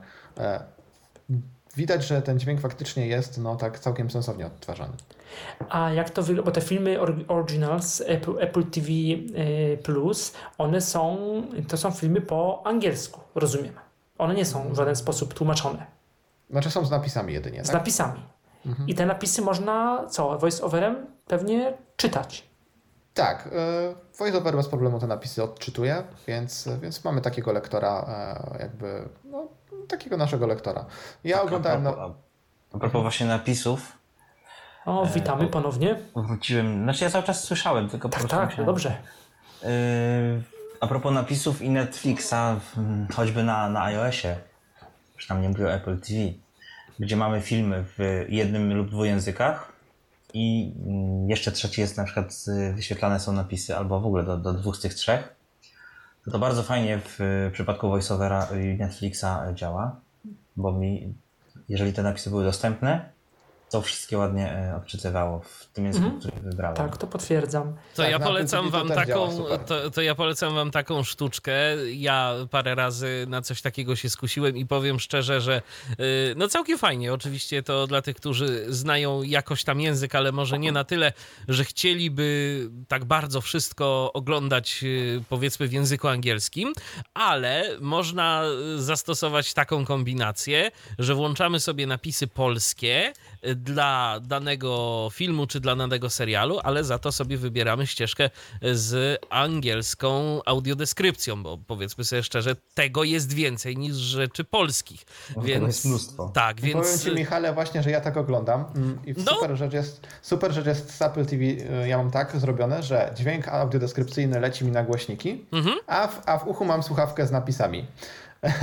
Tak, i to jest bardzo fajne, bo nawet jeżeli powiedzmy nie wszystko zrozumiemy z tej audiodeskrypcji, co może się Tak. zdarzyć, y, no ale za to jest już to jakaś dodatkowa informacja, a tę główną treść i tak zrozumiemy, bo ona będzie po polsku. Więc ta kombinacja jest całkiem fajna. Tak, i też e, ciekawie wygląda na przykład włączenie napisów do dubbingu czasami, dlatego że e, zdarza się, czy do lektora, dlatego że zdarza się, że um, voiceover radzi sobie z napisami, które opisują jakieś rzeczy dodatkowe. Na przykład, nie wiem, mm, że coś dzieje się trzy miesiące Bo później. to są- Lektor bo- tego nie przeczyta, a to jest w napisach zawarte. No i jeszcze jakieś różne rzeczy dodatkowe, kiedy Tak, mamy to- te tak zwane napisy rozszerzone. Tak? Rozpozna- rozpoznawania tekstu na obrazie, podejrzewam, tego nowego. Być może tak. Tak, tak. Natomiast wracając do źródła, ja jestem trochę dziwny. Dla mnie urządzenie, które, które jest wyłącznie, służy do jakiejś tam agregacji bądź streamingu, z urządzenia A do B, gdzieś tam plików gdzieś tam cyfrowych, ale jakby nie odbiera sygnału telewizyjnego, a mówimy na to, a na przykład Apple TV, no to dla mnie to, to TV to trochę jakby nie to, tak? To, to się inaczej powinno w ogóle nazywać. Yy, I co innego, dla mnie czymś innym jest w ogóle rozważanie zakupu telewizora, tak? Czy ty potrzebujesz telewizji tradycyjnej, czy ty chcesz oglądać jak najwięcej serwisów streamingowych w swoim ekosystemie, bądź Tylko wiesz, to się wygodnie? też zmienia, bo coraz bardziej te, te dostawcy światłowodów, oni też oferują, o czym też sobie powiemy, te y, IPTV, te dekodery i to jest telewizja przez internet w sumie, więc Tak, to ale to, ale to jest telewizja. To są kanały. Ja mówię o telewizji linearnej. linearnej. To jest, no, Tak, no, no w tak, no to jest sensie. kwestia linearna, nielinearna. No, no, no, no Apple sobie tak to kiedyś tam wymyśliło, a jeszcze teraz to w ogóle, ale przecież to pierwsze to Apple TV 3, y, które kiedyś Mikołaj Rotnicki y, o nim opowiadał lat temu tam może nie 10, ale z 8, no to w ogóle to było jeszcze inne urządzenie. To był taki odbiornik z, tam z AirPlayem, z tym z pożyczalnią, z iTunesem, tak? I w, I w zasadzie tyle, tak? To i tak, no teraz to jest, jest coś innego. Bo No wiecie, TV Apple wymyślił sobie tak, że w Stanach, może dlatego to jest też Apple TV, że w Stanach to generalnie telewizja, ta tradycyjna, tyle, że przesyłana przez internet miała być, nie? To potem się, że tak powiem, nie dogadali z dostawcami treści i zostało nam takie coś, jak nam zostało. Ale jednak e, Znaczy oni tam częściowo się dogadali, bo tam w Stanach, ja do końca nie pamiętam, tam to, i tak tego Jakieś jest stacje- więcej, nie? tak, tam, tam, to, to jest tam dostępne. A jakoś, to, ta, jako to tako. Michał, co, co uzyskujesz od y, operatorów, to jest nic innego jak y, po prostu tak, dostęp do, do tych treści danego tam, czy, czy HBO, czy Netflixa, czy, czy, czy czego innego tam wybierzesz, ale konto musisz mieć swoje tylko po prostu jakby dos- uzyskujesz dostęp, tak? To jakby nie jest jakaś nowa telewizja, nowy kanał, coś na żywo, chyba, że, że po prostu to jest taki kanał typu, nie wiem, Polsat Sport Premium, gdzie masz, gdzie masz pay-per-view live, tak? Czy, czy, czyli płacisz na żywo w danym momencie. To wszystko inne to dla mnie jest już jakiś tam albo replay, najwyżej replay TV, albo streaming w takiej czy innej formie. Lokalny bądź e, gdzieś tam online. Czy bierzemy Apple TV, czy jakiś Android, e, czy cokolwiek innego, to już jest bardziej zale- to już jest kwestia tego, co kto potrzebuje, jaki ma ekosystem, jakie ma potrzeby, tak? E, Myślę, że to dla mnie taki wybór. Więc ja na przykład w ogóle Apple TV nie rozważam, skoro na iPhone'ie jest aplikacja do tego, do czego potrzebuję. Mhm. A jeżeli chodzi jeszcze o Apple TV, to jakich, y, no to wymieniłeś mniej więcej, ale jesz, y, jeszcze jakichś aplikacji y, używasz na tym Apple TV? No, HBO, Disney, no Netflix oczywiście pewnie. no, używam YouTube'a, używam Playera, no, aplikacja Infuse, czyli taka do wysyłania A jak z playerem? Jak to wygląda? Bo player to na Windowsie jest tragiczny, w sensie przeglądarkowym to tam ciężko z tym. Znaczy, player jest spoko, powiem szczerze. Mm, spoko i nie spoko. Player ma swoje, e, jakby player, sama aplikacja playera strasznie obchodzi e, pewne parametry Apple TV, które oni na, narzucają im. Więc na przykład ja, player to jest jedyna aplikacja, na której nie jestem w stanie wysłać dźwięku do, do Sonosów, tak? Jak mam wybrane źródło Sonos, to player sobie to obchodzi i wyświetla i dalej gra mi na telewizorze. To jest jedna rzecz. E, ale mm, mogę odtwarzać, mogę przewijać, mogę odczytać sobie informacje, mogę zmieniać odcinki w miarę szybko. To wszystko jest w takich takich drzewkach jak, jak, na, jak na Netflixie, jak na innych serwisach, więc to jest spoko. Nie bardzo wiem, e, może tego nie ma, e, albo jest niedostępne. Na przykład zmiana dźwięku, zmiana włączenie napisów, no ale sam player, że tak powiem, jako usługa nie oferuje tutaj nie wiadomo czego, bo ja się nie spotkałem na playerze w ogóle na przykład z audiodeskrypcją, więc E, więc tutaj nie ma sensu tego zmieniać. Nie? No, player ogólnie nawet osoby takie widzące z portali mniej lub bardziej specjalistycznych typu iMagazine.pl no, wskazują, że ten player jest kiepską aplikacją. Pamiętam rok temu y, był duży wywiad z kimś z, z, od y, playera z grupy TVN i były takie obietnice, że powstanie specjalna nowa aplikacja, taka natywna pod Apple, pod y, wymagania Apple TV, że jednak to wtedy jeszcze o tym Google TV tak się nie mówiło, a było wiadomo, że jednak no sporo tych użytkowników yy, gdzieś tam playera, znaczy playera, no, no, no tak, aplikacji to, to, są też użytkownicy iPhone'ów, użytkownicy właśnie Apple TV, yy, no i nie powstała, znaczy powstała aplikacja, która jest takim jakimś klonem, no pewnie robią aplikację globalną, yy, a zupełnie nie nie oferują tych dodatkowych y, usług, które y, wsparcia dla tych mm, funkcji systemów poszczególnych niestety. Myślę, że to jest kwestia oszczędności. Jest tak. zwykłe portowanie kodu. Oczywiście. Nie ma, player, nie ma stosowania. Player to jest taka aplikacja, z której da się korzystać, ale po prostu palma pierwszeństwa w tragiczności działania aplikacji multimedialnych, aplikacji telewizyjnych, to moim zdaniem to już nawet nie na Apple TV, ale bo, bo chyba nawet jeszcze się nie doczekaliśmy, ale po prostu to, co robi TVP, e, no to woła o pomstę do nieba. Tak, TVP jest tragiczna. TVP w ogóle, ich aplikacja jest na każdym urządzeniu chyba działa źle. No, nawet na to zawsze tak było? Przepraszam, czy to się pogorszyło jakoś? Długo TVP y, nie miało chyba nawet swojej aplikacji. Oni w ogóle... Oni mieli kiedyś aplikację TVP Stream. Tak. I to się jakoś porzucono, dało ale to się dało. Tak. Nie, nie wiem zupełnie dlaczego porzucili kom kompletny, aktywny projekt aplikacji. Zrobili nową, która jest beznadziejna. Nie, no jest tragiczna. Po prostu o ile y, tam tych y, aplikacji polsatowskich, y, o ile playera da się używać, Kanal Plus to już jest w ogóle przyjemność w korzystaniu. No to naprawdę, to po prostu aplikacja TVP, czy TVP Sport zresztą też, jest naprawdę tragiczna. Jest po prostu tak, tragiczna. Ja, akurat ja mam TVP Sport, ale to jest, to jest tragedia. Ale na iPhone'ie czy na telewizorze? Na iPhone'ie. Ja używam mhm. na iPhone'ie. Na telewizorze nie próbowałem. Ja odpuściłem sobie na Samsungu instalowanie aplikacji po pierwszych czterech czy pięciu próbach y, y, słyszenia ciszy albo bezsensownych komunikatów z kodu programu.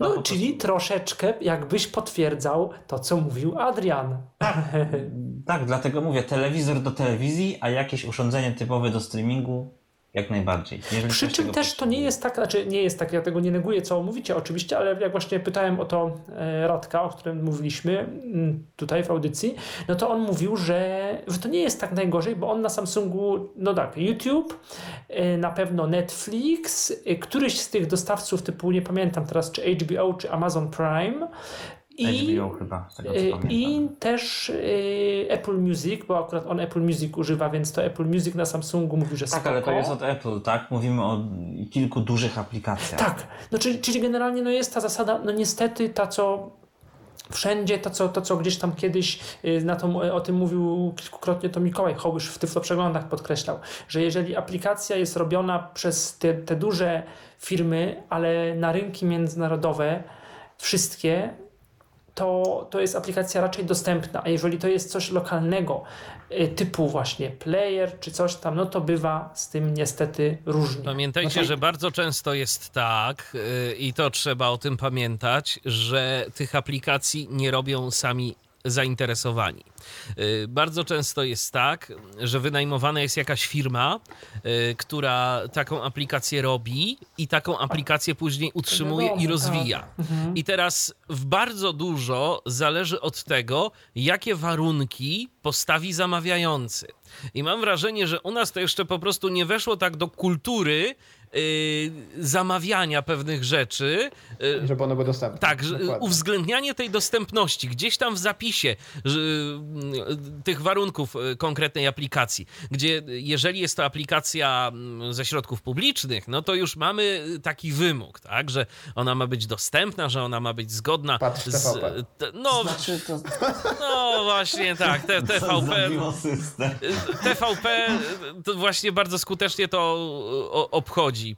Zresztą chyba w ogóle tam, jeżeli chodzi o aplikacje telewizyjne, to był jakiś wyjątek, ale powiem szczerze, Ale w ogóle wystarczyłoby nawet nie, nie tyle, że dobra, tam bądźcie dostępni tu i tam i tak dalej.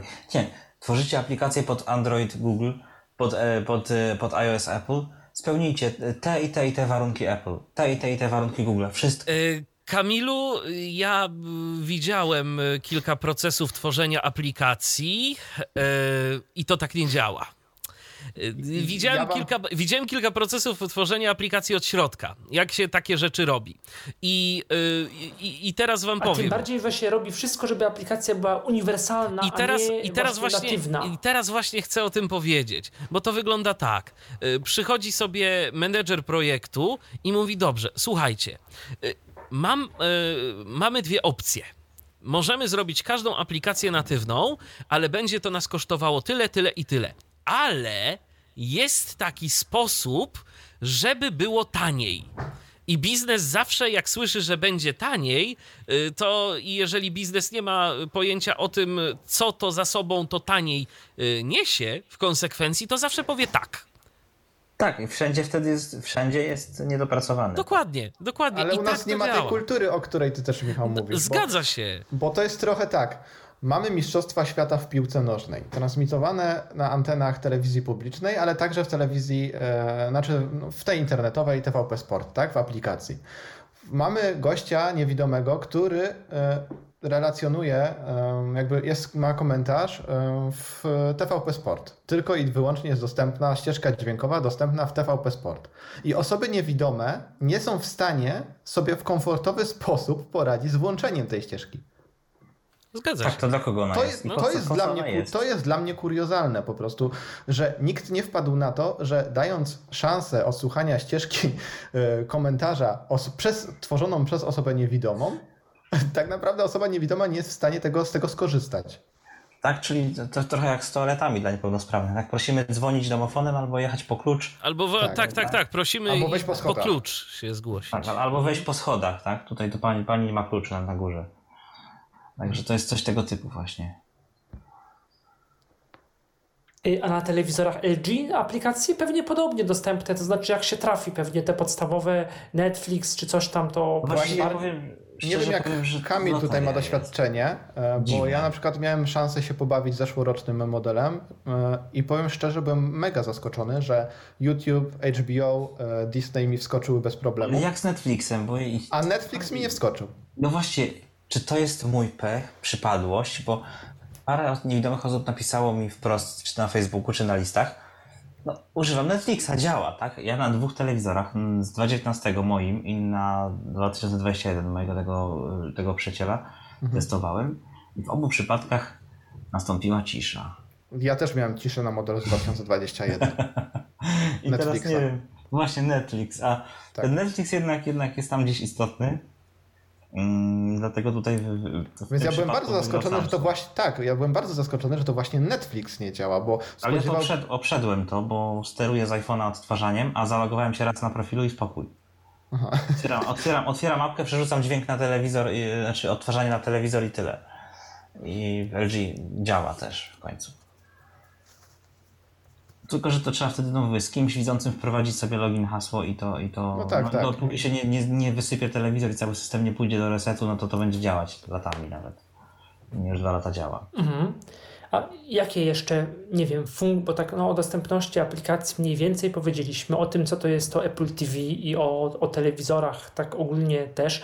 Yy, jakie jeszcze, o tym nagrywaniu trochę też, jakie jeszcze funkcje takie smart mają te telewizory, yy, o których warto powiedzieć, albo których, z których możemy, albo nie możemy skorzystać. No, aha, no o przewodniku, głos, yy, o tym przewodni, jak to się nazywa, przewodniku po programie, no to powiedzieliśmy, że on jest czytany, że tam informacje... Znaczy to jest świetne.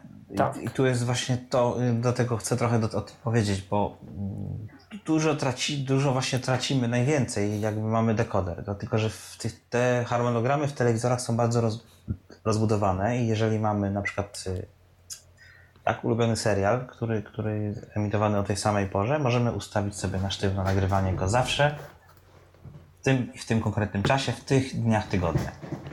Co więcej, w Samsung nawet nie musi się włączyć w sensie takim, że nie będzie tam odtwarzał i grał, tylko on w tle sobie odpali ten kanał, nagra na dysku i włączy. Nawet nie będzie pokazywał nic na ekranie, jeżeli nas nie ma w domu.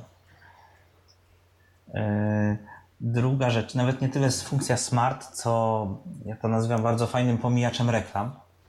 LG nazywa to live playback, Samsung nazywa to time shift, czyli jest sobie program na żywo, włączamy time shift. W tym momencie program zostaje zatrzymany na, u nas na telewizorze i jest nagrywany na dysku. I jest sobie odtwarzany, tak? Powiedzmy, zaczynają się reklamy, ale nas przerwał nam, przerwa, przerwają nam reklamy, uruchamiamy te funkcje, idziemy zrobić co potrzeba, wracamy, przewijamy te reklamy.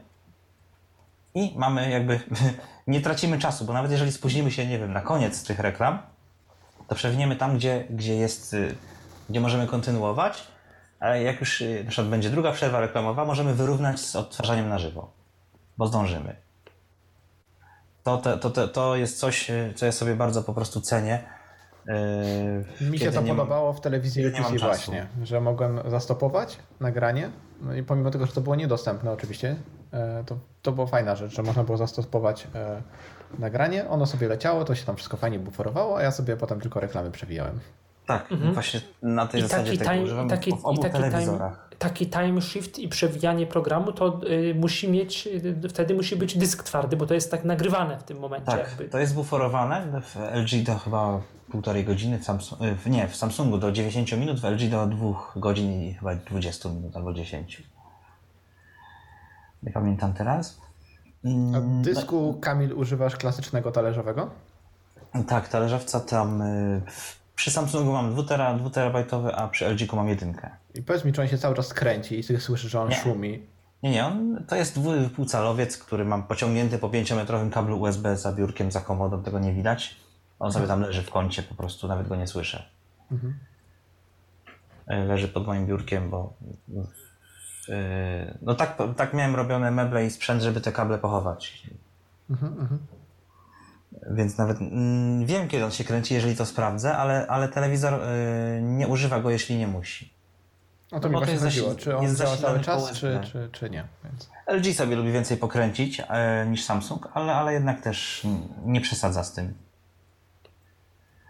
No i właśnie, kolejna rzecz właśnie, w, którą jestem w ogóle me, mega dobrze, że tak jest jeszcze, że taki telewizor trafiłem, jak kosztował on tam 1300 zł wtedy, a to wszystko ma, nie? To samo co, co, co Samsung dwukrotnie droższy. Tyle tylko, że większy. Gdzie takiej, gdzie, gdzie tego samego w tym segmencie już Samsung nie, nie, nie oferuje, tak? Tylko ten prostsze, dwa, najprostsze modele 32-calowe. Dlatego to podkreśliłem, że, że jeżeli ktoś chce mały telewizor, ale lepiej wyposażony, no to tylko, tylko ten LG zostaje. A teletekst, czyli potocznie telegazeta, to jest w ogóle y, udźwiękowiona funkcja, czy to jest, y, czy nie? Nie. Czy to w ogóle to jeszcze ona, ta funkcja ona jest, on, ona istnieje, jest istnieje jeszcze? Oczywiście, tam reklamy są i różne rzeczy i tak dalej. Pogody, horoskopy, to co było. Mm, kto chce, to ma. Natomiast um, dla nas jest to chyba jedyny element y, że powiem, tych tradycyjnych usług telewizyjnych, które są niedostępne w tych telewizorach, niezależnie od tego, czy, czy będziemy mieć dekoder, czy, czy bezpośredni dostęp do, do sygnału w telewizorze. Pytanie, czy to nie jest jakoś graficzne przedstawiane, nie? Znaczy, to jest chyba tekst. ale to jest jakoś, nie wiem jakim, jak to jest w ogóle przesyłane, jak to jest To tam musi wysyłane. być tekst, bo pamiętajcie, że DVB Viewer bez problemu to odtwarza, więc to tak, musi być to tekst. jest tekst, więc telewizor ma pewnie taką sobie przeglądareczkę, która tego nam nie udostępnia, a mogłaby. Mhm. Podejrzewam, że dałoby się to zrealizować e, jakoś tam przy użyciu odpowiedniego interfejsu, który by po prostu kursorem nam na to wchodził lub czytał automatycznie daną stronę, jeżeli wpiszemy jej numer. To byłoby fajne. No tak. Dobrze, to teraz może chwilkę porozmawiamy jeszcze o, yy, jeżeli nie wiem, yy, o internecie, czy co o czymś jeszcze z te, a propos telewizorów, o czymś jeszcze nie powiedzieliśmy, takim istotnym, Ja bym chciał powiedzieć o zawieszaniu tych telewizorów. O zawieszaniu się, tak, systemów. Nie, nie, nie, nie, nie systemu, o fizycznym- o za... o A, o zawieszaniu na ścianie, o, przepraszam, okej. Ym, że tak powiem, y, zależy jakie kto tam ma potrzeby i możliwości, ale są takie, mm, są takie wieszaki, które tylko pozwalają na ruch w odchylenie pionowe, czyli góra-dół ekranu telewizora, a są też takie, mm, że tak powiem, na, na ramionach, gdzie to, może mieć znaczenie, kiedy, kiedy na przykład, nie wiem, y, ktoś jest widzący i nie wiem, łóżko jest pod kątem i tak dalej. Y, warto to sobie, to sobie też dobrze dobrać. Nawet, y, nawet to może mieć dla osoby niewidomej znaczenie, tak? gdzie, gdzie mamy z tyłu dostęp do kabli.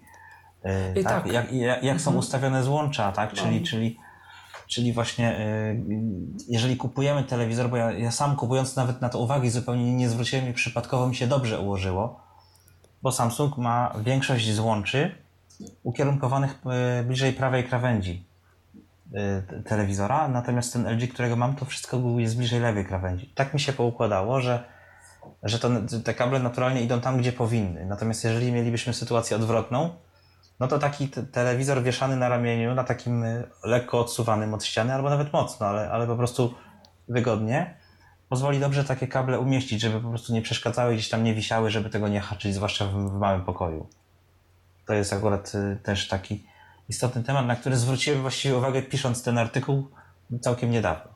Tak, i te ramiona też bardzo często mają możliwość prowadzenia kabli, więc em, ja na przykład mam taki uchwyt, że e, mogę sobie, są takie korytka po prostu w- już na samym e, wieszaku pociągnięte, że te kable faktycznie z tyłu są zabezpieczone, nieważne z której strony idą, nie? Tak, to jest właśnie to. to. No i jeszcze jak ktoś lubi tam gdzieś mieć te wybajrowane droższe telewizory, no to Samsung powiedzmy sobie o tym, że ma ten sobie ten swój One Connect. Czyli telewizor jest postawiony lub zawieszony.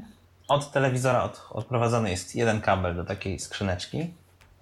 A ta skrzyneczka ma zarówno zasilanie, jak i wejścia y, HDMI i wejście też, y, wejścia też na, na kable antenowe. Czyli w jednym miejscu mamy telewizor, od niego jest odprowadzony jeden kabel w inne miejsce, bardziej dogodne do umieszczenia pozostałych kabli, ale to występuje tylko w tych najdroższych modelach chyba. Nie wiem, czy od, od QN80 w tej chwili i w tych modelach najwyższych 2 czy 3, 4K i tych, tych samych tych 8K. Bardzo drogie urządzenia, ale, ale niemniej rozwiązanie jest ciekawe. Nie wiem, czy LG ma jakiś odpowiednik tego. Chyba nie ma. Chyba nie ma. Też się nie spotkałem. No to o telewizorach to chyba wszystko, tak z tego co. No tak Co? się, tak się wydaje. A jeszcze zapytam, y, jakieś nie, no, telewizorów z twardym dyskiem to raczej nie ma chyba wśród tych marek, o których my mówimy, nie? Takich, że mają dysk wbudowany. Można znaleźć, tylko nie wiem, czy, czy to są nowe modele, bo rzeczywiście jest taka kategoria ta- urządzeń. By były takie telewizory. No wiem, że są te niemieckie telewizory, ale one są zupełnie nieudźwiękowione, więc to y, nas nie dotyczy. są niemieckie lewe telewizory, takie bardzo premium za tam kilka, a nawet kilkanaście tysięcy i one mają chyba taki swój właśnie specjalny, znaczy no tak, swój wewnętrzny, taki swój system operacyjny i one, tak przypomniało mi się, one mają dysk twardy od razu jakby. No ale to, to tak, taka tylko ciekawostka. A, no właśnie. I, I jeszcze mi się przypomniała ostatnia rzecz. Mm. DLNA w telewizorach, czyli transmisja po sieci lokalnej y, multimediów, na przykład z komputera. Fajna sprawa, bo mm, na przykład nie muszę przenosić dysków, czy, czy nie wiem, szukać czegoś, tylko z jednego pokoju, na przykład z komputera stacjonarnego, mogę sobie rzucić jakiś film, który mnie konkretnie interesuje na telewizor ten mały sypialni. Jeżeli mamy dobrze skonfigurowaną sieć, dobrą infrastrukturę domową, router jest sensowny i wszystkie urządzenia się widzą, to to, to stwarza naprawdę bardzo duże możliwości.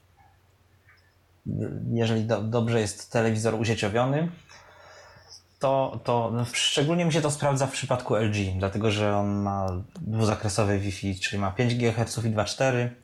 Samsung niby lepszy, niby droższy, ale ma tylko 2.4 i to dużo gorzej troszeczkę chodzi.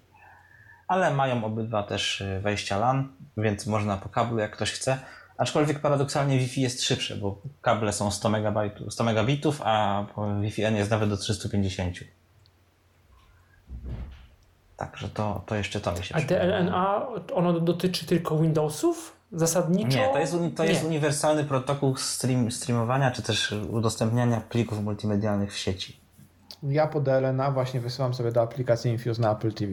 Mm, tak. I, on, I ona mi hostuje dokładnie cały dysk w ten sposób, że to sobie wysyła po DLNA, a potem mm, sama aplikacja już wyświetla to u siebie zaciągając z dysku, wyświetla dodatkowe informacje z sieci, na przykład potrafi zaciągnąć opisy seriali, opisy odcinków i tak dalej, i tak dalej, więc... tak, no to jest kompleksowe rozwiązanie od Apple, to tak, tak, tak właśnie oni działają, nie? jak ktoś już... Znaczy nie, nie, to, to, to nie jest e, kompleksowe to nie Apple, Apple bo, bo Infuse to jest dodatkowa aplikacja, wiesz, zewnętrzna, taka, no taki, taki, taki trochę jak, jak Netflix, tylko do tego, co masz na dysku. Jeśli potrafi znaleźć takie rzeczy, to ciekawe w sumie. No bardzo fajne, bo to wystarczy tylko włączyć. Kiedyś, tak były takie, kiedyś były takie do odtwarzaczy tych wszystkich takich komputerowych, że, że tak oprócz tego, że mieliśmy plik z filmem, no to on szukał napisów. Napisów, nie? Mhm. Kiedyś tak, e, ja miałem taki telewizor starszy jeszcze w domu rodzinnym i tam była aplikacja na komputer, to się nazywało Samsung PC Hub chyba, czy jakoś tak. I to polegało na tym, że też się pokazywało na komputerze e, na przykład katalogi. Katalog z filmy, katalog seriale, katalog muzyka. I potem to się wszystko e, stronisowało do, do telewizora i można było sobie pobierać, że tak powiem, e, wyświetlały się miniaturki, wszystko się wyświetlało i można było odtwarzać z dysku z komputera. Ja miałem tak zrobione przez długi, długi czas i, i tylko po kablu lanowym właśnie wtedy to wszystko szło, bo jeszcze Wi-Fi wtedy szło tak e, no, topornie. Było dość długie było wolniutkie, więc ten kabel miał tak. dużą przewagę jeszcze wtedy. Ale pamiętam, że pliki MKV wtedy wysyłałem i, i, i to naprawdę fajnie, fajnie, fajnie działało. Tak, no i właśnie to. to I to też, też... Było, to też było pewnie właśnie w DNNA realizowane. Tak, dla mnie właśnie to były te elementy istotne. No, większość pewnie osób nie, nie, nie, nie zwracałaby na to uwagi, no bo telewizor ma tak głównie odbierać telewizję, ale takie właśnie smaczki wychodzą później przy, przy użytkowaniu, jeżeli mamy więcej urządzeń, które można gdzieś tam ze sobą zgrać. A jak jest z słuchawkami w tych telewizorach? Na przykład jakbyś chciał... Tak szczerze, to nie ma fizycznych wtyczek. Właśnie jest w TCL-ach, jest chyba w niektórych Sony, ale Samsungi i LG jakoś, jakoś nie chcą. Chociaż... A słuchawki bluetoothowe? Nie podpinałem jeszcze, ale będę musiał spróbować bo nie miałem takiej potrzeby. Nie no, Bluetoothy to powinny działać raczej, na pewno. No, Samsung wręcz przy tych swoich dokonałówkach nowych Samsung Buds reklamuje, że gdzieś tam e, są wykrywane i od razu hmm. właśnie, że można do telewizora, że coś tam, więc to, to ponoć, ponoć powinno działać. Jeśli jestem, mobilny, jeśli jestem mobilny, no to, no to nie trzymam się telewizora, tylko tak odpalam albo UPC TV Go, albo, albo aplikację jakąś z, z po prostu WOD i z telefonu, tak? Mhm. Jednego czy drugiego odtwarzam, bo się oddalam od tego telewizora częściej. Więc tego, tego po prostu nie testowałem, nie miałem takiej okazji ani potrzeby jeszcze. A internet, teraz wiadomo, do telewizji do te, yy, trzeba mieć porządne, szybkie, możliwie szybkie łącze internetowe. I z, z czego korzystacie? Opowiedzcie o tych operatorach, właśnie o UPC i o Orange'u. Jak to, jak to wszystko wygląda? Hmm. Do UPC ma do, ogólnie do, przyzwoite parametry yy, tego połączenia. Powiem tak, mają bardzo wysoką bezawaryjność, przynajmniej w moim przypadku. Ja korzystałem Taką... przez 10 lat, też potwierdzam, że u mnie też było bezawaryjnie. Mega, to znaczy wiadomo, byłem uprzedzany o przerwach technicznych i tak dalej. raz czy dwa się zdarzyło w ciągu trzech lat, że no tam przez 10 minut były jakieś przerwy. To ja dodam, że ja przez 10 lat nie miałem żadnej awarii w UPC. To jest, to jest akceptowalne dla mnie, zrozumiałe. Znaczy u mnie była jakaś tam infrastruktura gdzieś tam y, ten, więc podejrzewam, że odłączali coś na chwilę. Mhm. Się rozbudowują, bo teraz ten... Yy, jedyny właśnie mankament UPC to jest, to jest ten upload, czyli, czyli po prostu wysyłka do sieci, która jest, no, no, jest po prostu, nie oszukujmy się, niska. I, Bardzo niska. I podejrzewam, że 5G, kiedy już, że tak powiem, częstotliwości zostaną przydzielone operatorom, zostaną wykupione, no to ten, ten transfer y, może się będzie mógł schować po, po kablach z UPC względem komórkowego 5G. Czasami. Pod kątem porównywania tego. Natomiast no, łącze jak łącze, naprawdę szybkie, routing sensowny, pingi dobre i tak dalej, czyli, czyli do, do jakiegoś pobierania plików, do oglądania, czy też do korzystania przez wiele osób od sieci do nas. Bardzo przyzwoicie, z wysyłką już trudniej, bo jeżeli, jeżeli po prostu będą, będzie trzech aktywnych użytkowników, no to to będzie słaba, słaby podział łącza, tak do maksymalnie 2 MB na, na osobę, to, to, to jest troszeczkę mało przy, przy wielozadaniowości, tak? I przy, przy tej jakby ekspansji robienia wszystkiego zdalnie, co, co obecnie ma miejsce. I rozumiem, że to obojętnie, czy mamy światłowód, czy to jest łącze koncentryczne, to chociaż nie, w sumie UPC ma światłowody? Mają też, nie? Znaczy UPC, Bo tak nie słyszę o światłowodach UPC, UPC jako takich. Oni się, nie, oni się chwalą, że mają i owszem, ich sieć jest prowadzona światłowodami, natomiast w budynkach oni montują tak, bo to, jest, bo to jest to FTB, nie? czyli e, Fire transfer to byte, czyli do, do budynku tak naprawdę doprowadzone jest, jest, są światłowody, a potem już lecą koncentrykami. Tak i owszem, mają światłowód, ale po, po kablu koncentrycznym jest prowadzony sygnał telewizji i internetu po budynkach, do mieszkań czy też do lokali użytkowych typu firmy. No i, no i właśnie biznes ma szansę gdzieś tam podwyższyć te transfery wychodzące za jakąś tam opłatą, natomiast y, użytkownicy indywidualni takiej możliwości nie mają. Bardzo szkoda, że nie mają właśnie, bo, e, bo generalnie UPC ma całkiem sensowne to łącze. Ja przez długie, długie lata korzystałem z UPC i byłem bardzo zadowolony zarówno i z telewizji, jak i z, e, z, z internetu. No ale te dla mnie w pewnym momencie te transfery uploadowe 40 e, megabitów przy najwyższym łączu to jest no, no zdecydowanie za mało, tak, jak dla mnie, więc ja przeszedłem na Orange i i paradoksalnie um, zyskałem też nawet na pingach na przykład, tak? Powiedz Bo... mi, czy to jest faktycznie około 300 megabitów, nie wiem, 230, wysyłki 220? Wiesz co, ja mam, ja mam na kablu 306 mega uploadu Uuu. i 930 mam downloadu. No z overheadem to będzie gigabit, tak? Do 941 to jest max, co uzyskasz, ale tak. jeżeli jest 306, to naprawdę świetny wynik. Mhm. Na iPhone'ie uzyskuje 270, 280. No to już kwestia karty, tak? Po to Wi-Fi. Mhm. iPhone'a i, i odległości. No to jest tak niesamowite, takie małe urządzenie. I... A grzeje się, jak wysyła? Takie, takie ilości? Mocno się grzeje? iPhone? Nie, tak. wiesz co, nie. Nie jakoś specjalnie. No, będę miał okazję sprawdzić na mojej ósemce, mam nadzieję, że będę miał okazję, bo w środę będę miał właśnie instalację. No, to ciekawe. A, yy... Instalację czego? Instalację światłowodu od Orange, bo ja jestem y, taki, że stwierdziłem, że trudno, jeżeli będę musiał mieć dwóch operatorów, to miał będę, bo chcę mieć telewizję od UPC, a internet z Orange. Rozumiem. To jest takie rozwiązanie. No tak. Y, a dostępność tych aplikacji UPC, Orange, jak tutaj to wszystko y, wygląda, zarówno jeżeli chodzi o takie, o gdzieś tam telewizję, ale też o aplikacje takie do, no głupiego, głupiego, jak głupiego, zapłacenia rachunku, jakiejś tam obsługi konta, jak to wszystko wygląda? Znaczy mój Orange jest y, aplikacją całkiem sensownie dostępną. Sporo tam rzeczy mogę zrobić. E, Właśnie co, co w ogóle można, co ona potrafi, ta, ta aplikacja? Zarządzanie kontem, tak? Pewnie? Tak. Ja tylko, ja tylko o UPC powiem tyle, że nie ma tam typowej aplikacji do płacenia rachunków czy zarządzania kontem. To się przez przeglądarkę robi przez ten profil mojej UPC. Natomiast jest aplikacja do telewizji mobilnej y, UPC TV Go, która właśnie jest czymś takim jakby IPTV, tylko że no, przez logowanie przez UPC to tam jest lista kanałów. Niektóre Większość jest dostępna tych, co w pakiecie, który mamy wykupiony, ale jeżeli chodzi o płatność rachunków, no to tam przelew lub karta. Ja mam stały rachunek, więc po prostu mam, mam ponawiam przelew albo, albo robię zlecenie stałe, zależy jak tam wychodzi. Ale tak jest najkorzystniej, bo wszystkie te inne opcje typu karta mm, przechodzą przez jakieś Blue, Med- Blue Media czy inne takie i tam są prowizje, więc to nie warto z tego korzystać chyba. No dokładnie w Orange jest dokładnie tak samo. o ile można zrealizować płatność, o tyle przechodzi to również przez Blue Media i tam są do, doliczane prowizje, więc ja też mam zrobione stałe, stałe zlecenie, więc właściwie z tej aplikacji nie korzystam. Wiem, że mogę sobie tam sprawdzać parametry y, usług, y, czy one działają, czy nie działają, czy są jakieś awarie. E, mogę sobie tam e, włączać różne usługi dodatkowe. Mm, no niektóre, niektóre działają lepiej, niektóre działają gorzej, e, te sekcje, ale generalnie aplikacja jest tak, no, całkiem, powiem szczerze, jak na Orange to jest całkiem dostępna, bo, bo korzystam z niektórych usług od Orange. I... Nie, jest, nie jest to to, co w przypadku Orange Flex. Tak, no nie, nie, nie jest to to.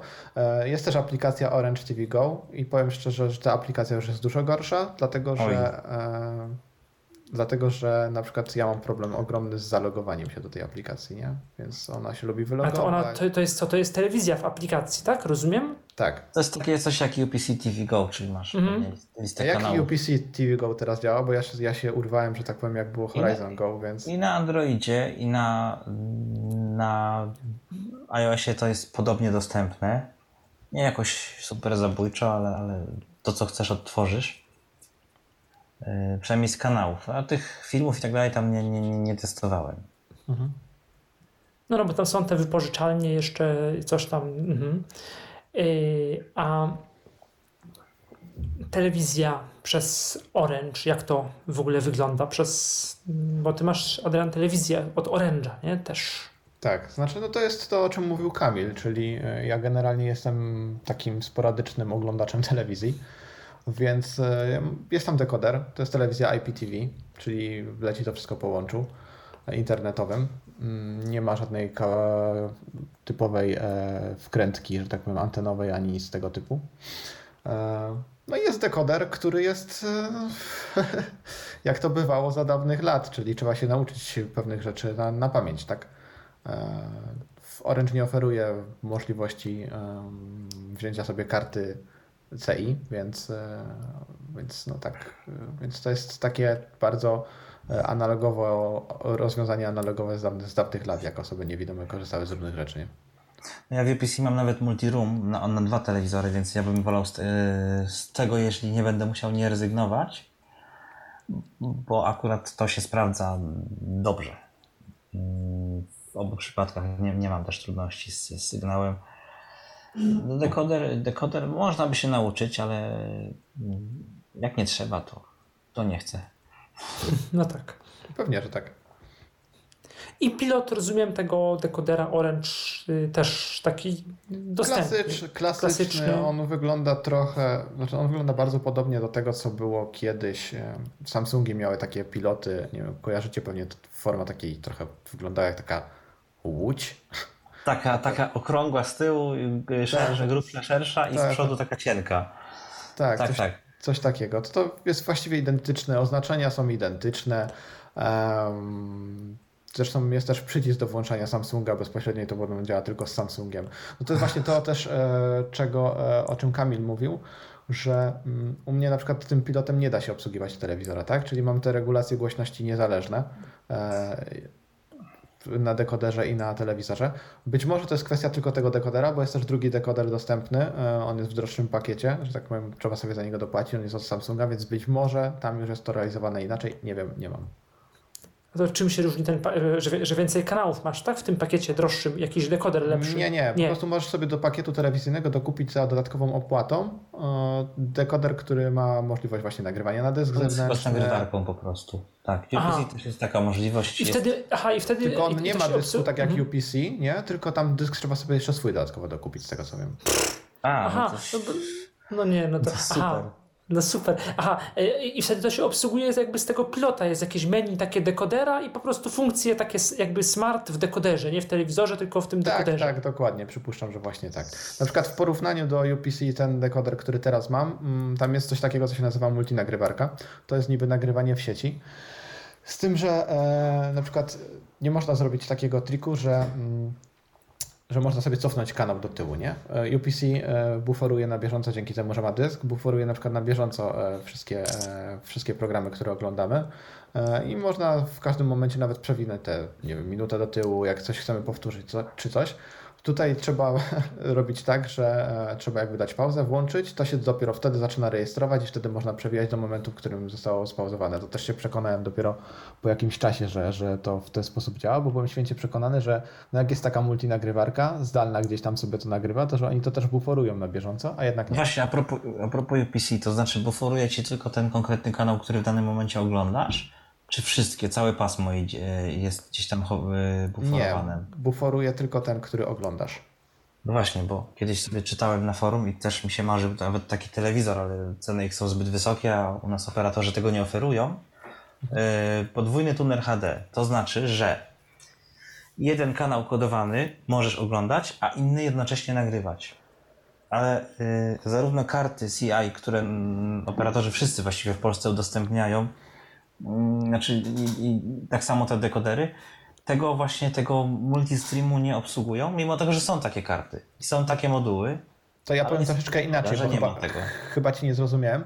E, jak hmm. oglądasz kanał na przykład powiedzmy Polsat, to on jest na bieżąco buforowany i jednocześnie możesz sobie nagrywać inne kanały. Tam chyba w UPC to były trzy kanały nagrać, plus ten, który jest buforowany, nie? czyli cztery. Ale nie ma Aha. czegoś takiego, że on buforuje ci wszystkie programy, które są. Także możesz się w danym momencie na niego przełączyć, na przykład powiedzmy na TVN i, i możesz sobie go cofnąć, nie? Tak, tak, nie, właśnie, bo chodzi o to, że, że jeżeli masz kanał darmowy, oglądasz, e, jeżeli jeden z tych kanałów jest kanał darmowy, mhm. a drugi kodowany, to to działa bez problemu. Problem przy karcie, CI, przy, przy karcie CI pojawia się w momencie, kiedy masz dwa kanały kodowane i jeden chcesz oglądać teraz, a drugi równocześnie nagrywać, bo tego ci nie umożliwi e, żadna karta u żadnego operatora w Polsce, o, o, o jakich wiem. Ani satelitarna, ani, ani kablowa, niestety.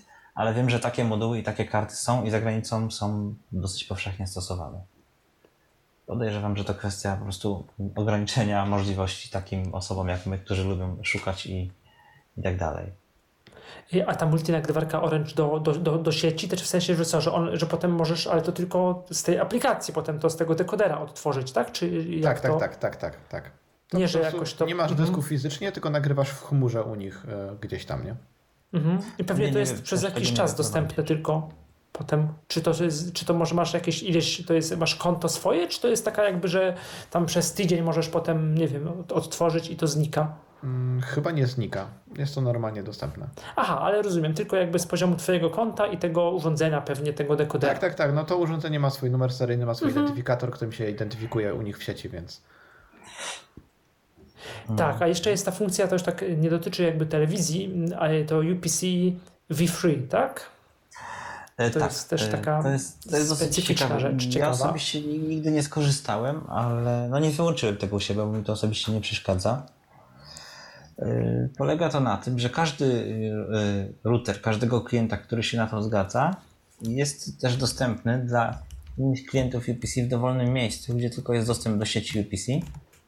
Oczywiście każdy, każdy taki klient może się zalogować swoim hasłem i loginem do takiej, do takiej sieci. No, na przykład co to oznacza? Że na przykład ja wyjeżdżając z domu i jadąc gdzieś tam do innej miejscowości, gdzie mam dostęp do, do jakiegoś kogoś, kto ma, kto ma też UPC, mogę podłączyć do jego sieci się, do jego sieci tego, tego Wi-Fi i tam obniżonych oczywiście parametrach. Tam jest chyba 5, 5 megabitów jest e, na upload i 50 czy 60 na, na download, ale mogę korzystać jako klient UPC też z takiego Wi-Fi, gdzie na przykład nie mam dostępu w ogóle do innego internetu, to się, to się, to się może sprawdzić. Też z tego nigdy nie skorzystałem. No nie miałem akurat takiej potrzeby, ale jest, jest to dość ciekawe. Znaczy, bo to zwykle miało niby działać tak, że ty powiedzmy siedzisz u kogoś w domu, kto nie ma UPC, ale sąsiad ma, to ty tak, możesz właśnie... się z twoimi połączyć z tym sąsiadem, nie? Bo wiadomo, że jak jesteś u znajomych, no to znajomy ci raczej da dostęp do, do, do Wi-Fi swojego. Do, do internetu, No tak. tylko prawda jest taka, że to, to w sumie jeżeli jesteś u kogoś, to raczej ten ktoś też, jeżeli sąsiad ma, to raczej, to teraz oczywiście może się zmienić, ale zwykle to bywało do niedawna tak, że jeżeli sąsiad ma UPC, to ty masz UPC raczej, w tym sensie, że no, często operatorzy mieli wyłączność jednak w blokach, w y, różnych mieszkaniach, klatkach schodowych, czy w klatkach schodowych. I to no, dopiero od niedawna gdzieś tam jest tak, że ludzie niektórzy nie mają, szczególnie jeżeli wynajmują mieszkanie krótko, przez krótkotrwały czas, no to gdzieś tam y, bazują na szybkim już internecie mobilnym, no albo teraz, y, tak jak gdzieś tam Kamil opowiadałeś przed audycją, że jest u Ciebie w domu dużo operatorów do wyboru, tak? No jeszcze niedawno wcale nie było, zresztą w wielu miejscach nie jest to jeszcze z różnych powodów yy, oczywiste niestety. To znaczy teraz już tak będzie powszechniej, dlatego że no, mamy ten program operacyjny Polska Cyfrowa i tak dalej. no tak, ale to, ale to tylko przy tych łączach takich, wiesz, jak, jak jest światłowód, jak jest takie normalne łącze. Nie? Tak, Gdzieś ale to będą łącza doprowadzane do miejsc, w których obecnie albo nie ma internetu, albo jest mobilny, czyli tam, gdzie wejdą nowe łącza, tak, albo, będą, tam, albo, nowe, będą tak. albo będą rozszerzane stare, to nie będzie tak, że jeden operator, jeżeli obłożył budynek infrastrukturą, to będzie wyłącznie jego własność to będzie teraz współdzielone. Musi być zagwarantowany dostęp dla wszystkich, którzy, którzy tego chcą w danym miejscu. I to akurat są dobre zasady, bo każdy będzie mógł skorzystać z tego, z czego chce. I to na przykład będzie rzeczywiście światłowód do domu, tak jak jest w Orange'u, a nie takie e, gdzieś tam yy, trochę ściemniane, szebelane jak w UPC, że to nie jest tak naprawdę światłowód, tylko zwykły, yy, zwykły internet po kablu. Mhm. Zachęcamy w komentarzach mm, słuchaczy, żeby opowiedzieli gdzieś tam o swoich internetach, o jakichś być może jeszcze innych możliwościach. My tu mówiliśmy o tych głównych operatorach, takich jak Orange, jak UPC. Ja pewnie mógłbym gdzieś tam coś powiedzieć o swojej innej, ale, ale trochę chyba nie mam, nie mam co, bo nie mam niestety światłowodu. No INEA jako w sumie chyba pierwszy operator w Polsce chwalił się tym, że, czy chwali się tym, że gdzieś tam głównie w Poznaniu pewnie ma tam, gdzie ma światłowód, to ma, mm, a, ma tych światłowodów sporo, ma łącze symetryczne, jeden na jeden i to za całkiem niezłe pieniądze. Ona tam czasami jest yy, nie zawsze jeden na jeden, coś tam, yy, te parametry są czasami niższe, nawet Ale deklaratywnie. w rankingach ta INEA wypada wysoko. Ale w rankingach tak, INEA wypada wysoko. No ja niestety nie jest mi to dane, nie mogę się tym pochwalić. U mnie jest instalacja stara, koncentryczna i pewnie to się nie zmieni o tyle, że musiałby ktoś po prostu się zdecydować na to, znaczy w sensie administracja budynku, a że jest tak, że jakby ziemia należy do miasta, a budynek jest podzielony pomiędzy ileś tam osób, to komuś by musiało na tym zależeć, tak? Musieliby się wszyscy zgadać, po prostu ktoś musiałby temat pociągnąć, a że nie mogą elewacji, jakby napisać projektu yy, skutecznie na wymianę gdzieś tam elewacji i inne rzeczy, to jest, skoro ten internet kablowy, no tam gdzieś ilu, ile u nas jest, do 250 mega, no to nie jest oczywiście źle, chociaż to nie, są, nie jest to, to, co może teraz być, no to jakoś tam ludziom działa, no to wie, wiemy jak to wygląda, jak komuś aż tak nie zależy, ktoś nawet nie wie, że to może działać lepiej, no to, to nie podejmie y, jakby tego wyzwania, żeby, żeby gdzieś tam coś mogło działać lepiej. Tak, pewnie są po prostu inne priorytety, więc ja tak, no niestety o tych słyszę tu i ówdzie, że ta, ta ktoś ma inne, taką szybką, że coś tam, albo właśnie Orange, no ale niestety nie mogę z tego, nie mogę tego niestety doświadczyć ale być może inni właśnie y, nasi, nasi słuchacze opowiedzą coś o przygodach albo y, o tym, jak są zadowoleni z takich operatorów jak Vectra, jak Netia, jak y, no, pomniejsi Astanet, Toya i inni. Vectrę mają moi rodzice. Ja w związku z tym też długi czas z tego korzystałem. E, I powiem szczerze, że dla mnie Vectra działa średnio. Mm, tam ciągle jakieś awarie się zdarzają, e, transfery są takie, no, ryzykowne, że tak powiem, bo, bo, potrafią być wysokie, ale potrafią być też bardzo niskie. Bardzo duże pingi, um, przynajmniej u moich rodziców, więc e, tak szczerze mówiąc... Ale to jest światłowód? Nie, to klasyczny internet. To jest ten sam, czyli doprowadzane światłowód mm do klatki. Mm. No Vectra bardzo, ja nie wiem do końca, czy to jest do domu, czy to jest też tak jakoś jak w y, UPC. Vectra, ale to pewnie przez to, że Orange swego czasu mocno w Warszawie inwestował gdzieś tam, czy i miał nawet dla Warszawy osobne jakieś tam niższe, naprawdę bardzo dobre ceny światłowodów. Y, wiem, że Vectra też potem wyskoczyła z i nawet takie miała ogólnopolskie reklamy światłowodów gdzieś tam w Warszawie do jakiegoś tam 1, 1 2 GBS, coś coś. Wiem, teraz też było... tak jest. Teraz one są, reklamy są w całej Polsce. Aha. w telewizji mhm. są emitowane te reklamy, wektry, ale tam jest maks 90 megabitów w uploadu, no to... No tak, tak właśnie tam... ci, ci wszyscy operatorzy generalnie, którzy z telewizjami kablowymi ja się spotykam, to oni oferują ten asymetryk bardzo taki... Bardzo, tak. Zbyt właśnie, duży. Zbyt nie wiem jak jest z Netią, ale Netia chyba podobnie do Orange'a. Być może tak, no. no znaczy ja powiem tak, jeżeli, jeżeli już pliki wykorzystywane, że tak powiem, przez zwykłych zjadaczy chleba są duże, tak, coraz większe, czy to są filmy w 4K z telefonów, czy cokolwiek, no to takie łącze jest śmieszne, nawet dla osoby, która nie wykorzystuje go profesjonalnie czy do pracy.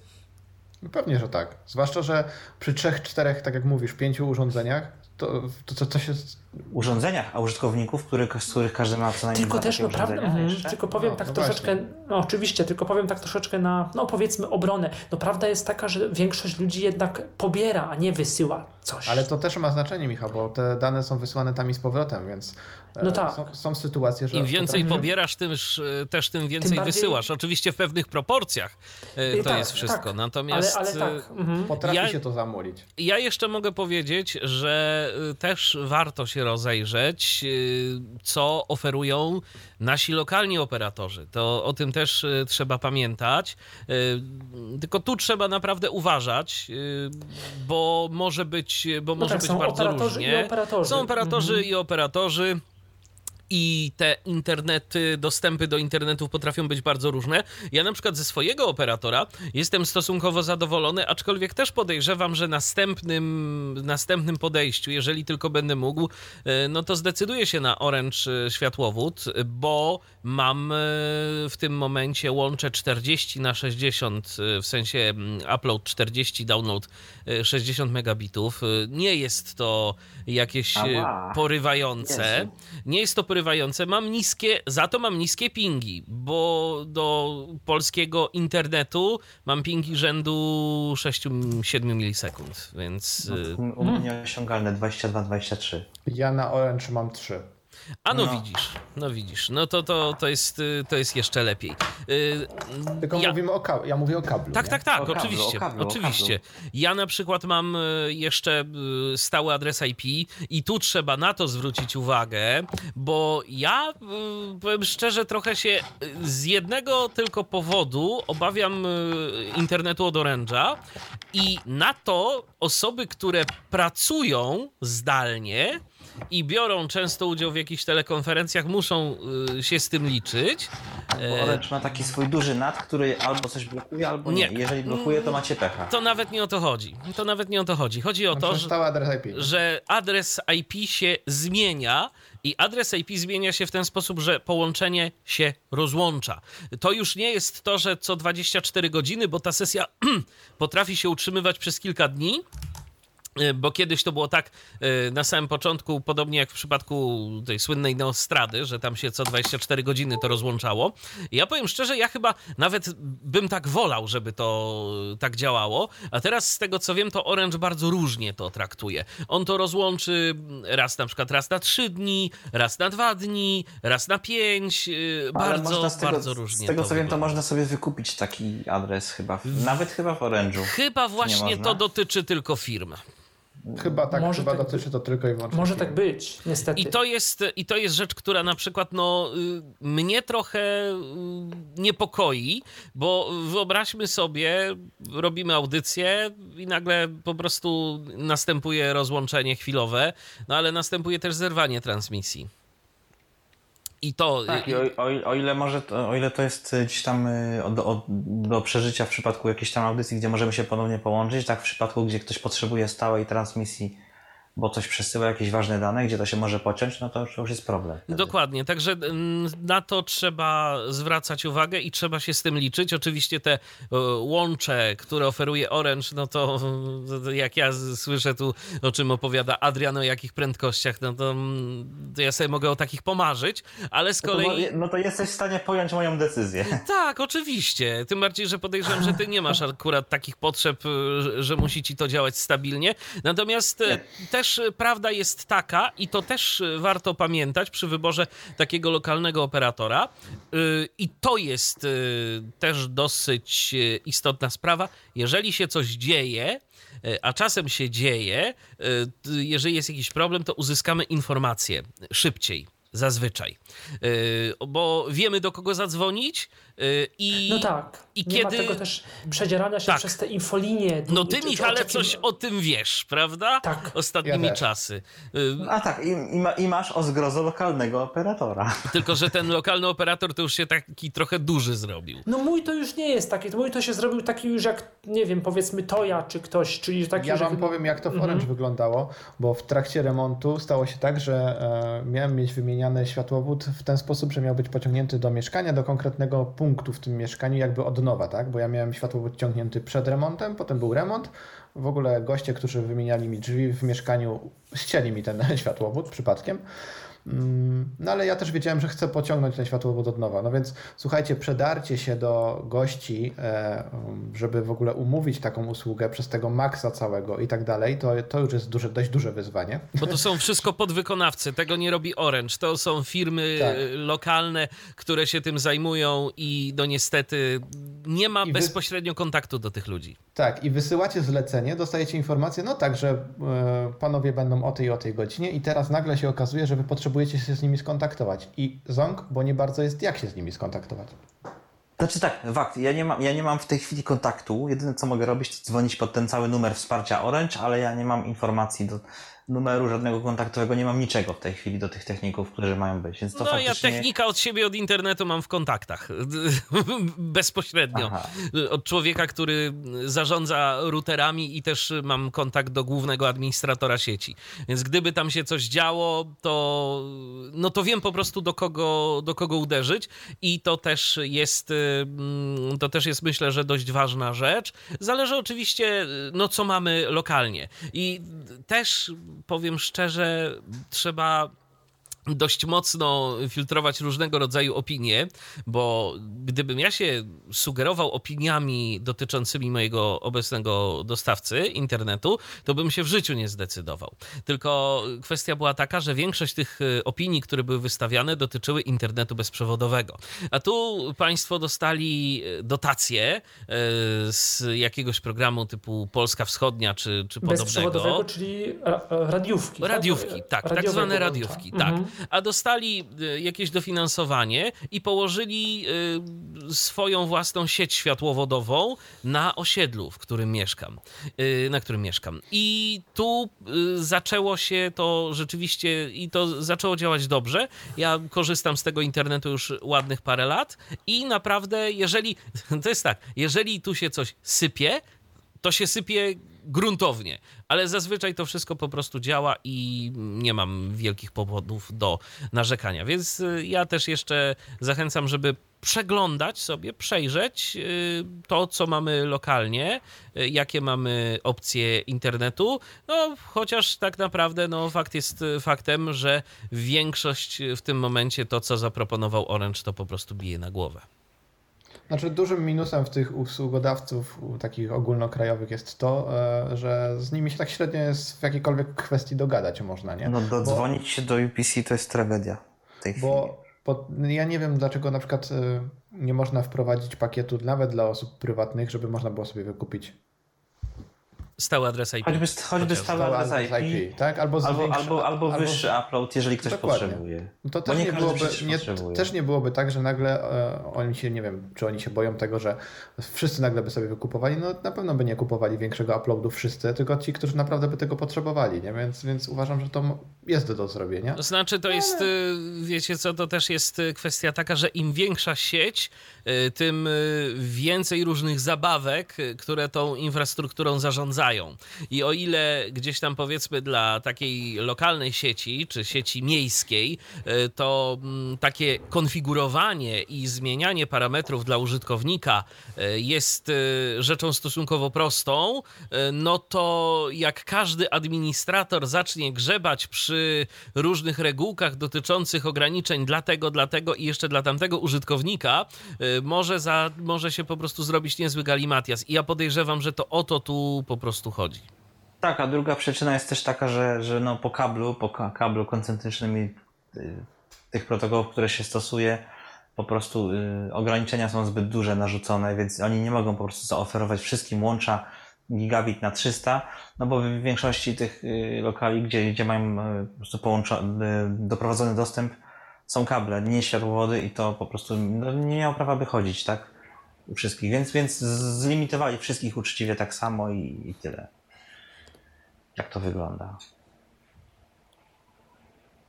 Bo gdyby to były rzeczywiście światłowody całej sieci, tak jak, i, jak ma to być w Orange, to yy, podejrzewam, że nie byłoby aż takich ograniczeń, tak? Bo, no bo co to jest 40 mm. megabitów? To jest dość mało.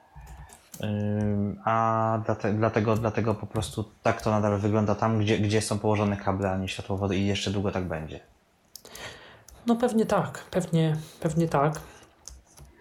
To tak Jeszcze zaczęliśmy... tylko tak krótko powiem tylko o trzecim operatorze, z którym zakoń... znaczy zakończyłem. Akurat w przypadku dostawy internetu umowę, ale w plusie tak, on spełnił, spełnił i jeżeli, jeżeli ktoś by potrzebował, nadal by spełniał swoje zadanie. Kiedy, kiedy ja się dużo przemieszczałem yy, i od, od czasów LTE, kiedy to LTE rzeczywiście weszło, to się sprawdzało. Na, na ogół był, był dostęp do tego dobry yy, i co by tam nie mówić yy, o cenach, czy, czy też, yy, nie wiem, o pewnych ograniczeniach, no to to, co potrzebowałem, to, to działało. Teraz będzie 5G i też jestem ciekaw, jak to jak to będzie działać, bo na razie mam tylko w taryfie telefonicznej, ale y, też jestem ciekaw, jak to będzie działało, zwłaszcza w przypadku wysyłki. Y, to sobie będę testował w ciągu też naj, najbliższych tam y, powiedzmy miesięcy. No tak, pewnie o internecie mobilnym też trzeba by kiedyś, nie mówię, że w tym samym gronie, ale, ale zrobić jakiś podcast, to pewnie Kolega Robert Łabęcki dalej jakoś tam to bardziej śledzi, y, ale, ale tutaj też się zmienia i w sumie nie wiem, być może to jest ryzykowne, ale być może jak ktoś no nie ma możliwości kablowych, to być może już są takie, y, takie, takie opcje zakupu abonamentów. Y, chyba gdzieś są mobilnego internetu bez limitu i jeżeli ktoś miałby 5G, to ciekawe jak to by się w praktyce zaznaczam, w praktyce komuś sprawdziło i, i ile z, z, takiego internetu można wyciągnąć i jak y, właśnie telewizor podłączony do internetu, jakieś tam filmy i wszystko y, na nim by na przykład działało. Ale to temat na inną audycję. I tym sposobem kończymy nasze rozważania dotyczące mm, telewizji. Tak jak mówiłem, zachęcamy w komentarzach do jakiego pozostawiania, pozostawienia jakichś swoich opinii, być może pytań, być może podzielenia się mm, informacjami y, jakimiś y, na tematy, które tutaj, o których mówiliśmy, które zasygnalizowaliśmy, pewnie o czymś jeszcze nie powiedzieliśmy. Może ktoś podzieli się mm, wrażeniami z Google TV w telewizorze, którego, y, którego mm, używa. Audycja niedługo pojawi się oczywiście do odsłuchania i ściągnięcia z serwisu tyflopodcast.net. O telewizji i internecie w kontekście telewizji opowiadali Kamil Żak i Adrian Wyka, którym dziękuję. Dziękujemy. Dziękujemy. Audycję realizował Michał Dziwisz, prowadził Michał Kasperczak. Do usłyszenia. Był to Tyflo Podcast. Pierwszy polski podcast dla niewidomych i słabowidzących. Program współfinansowany ze środków Państwowego Funduszu Rehabilitacji Osób Niepełnosprawnych.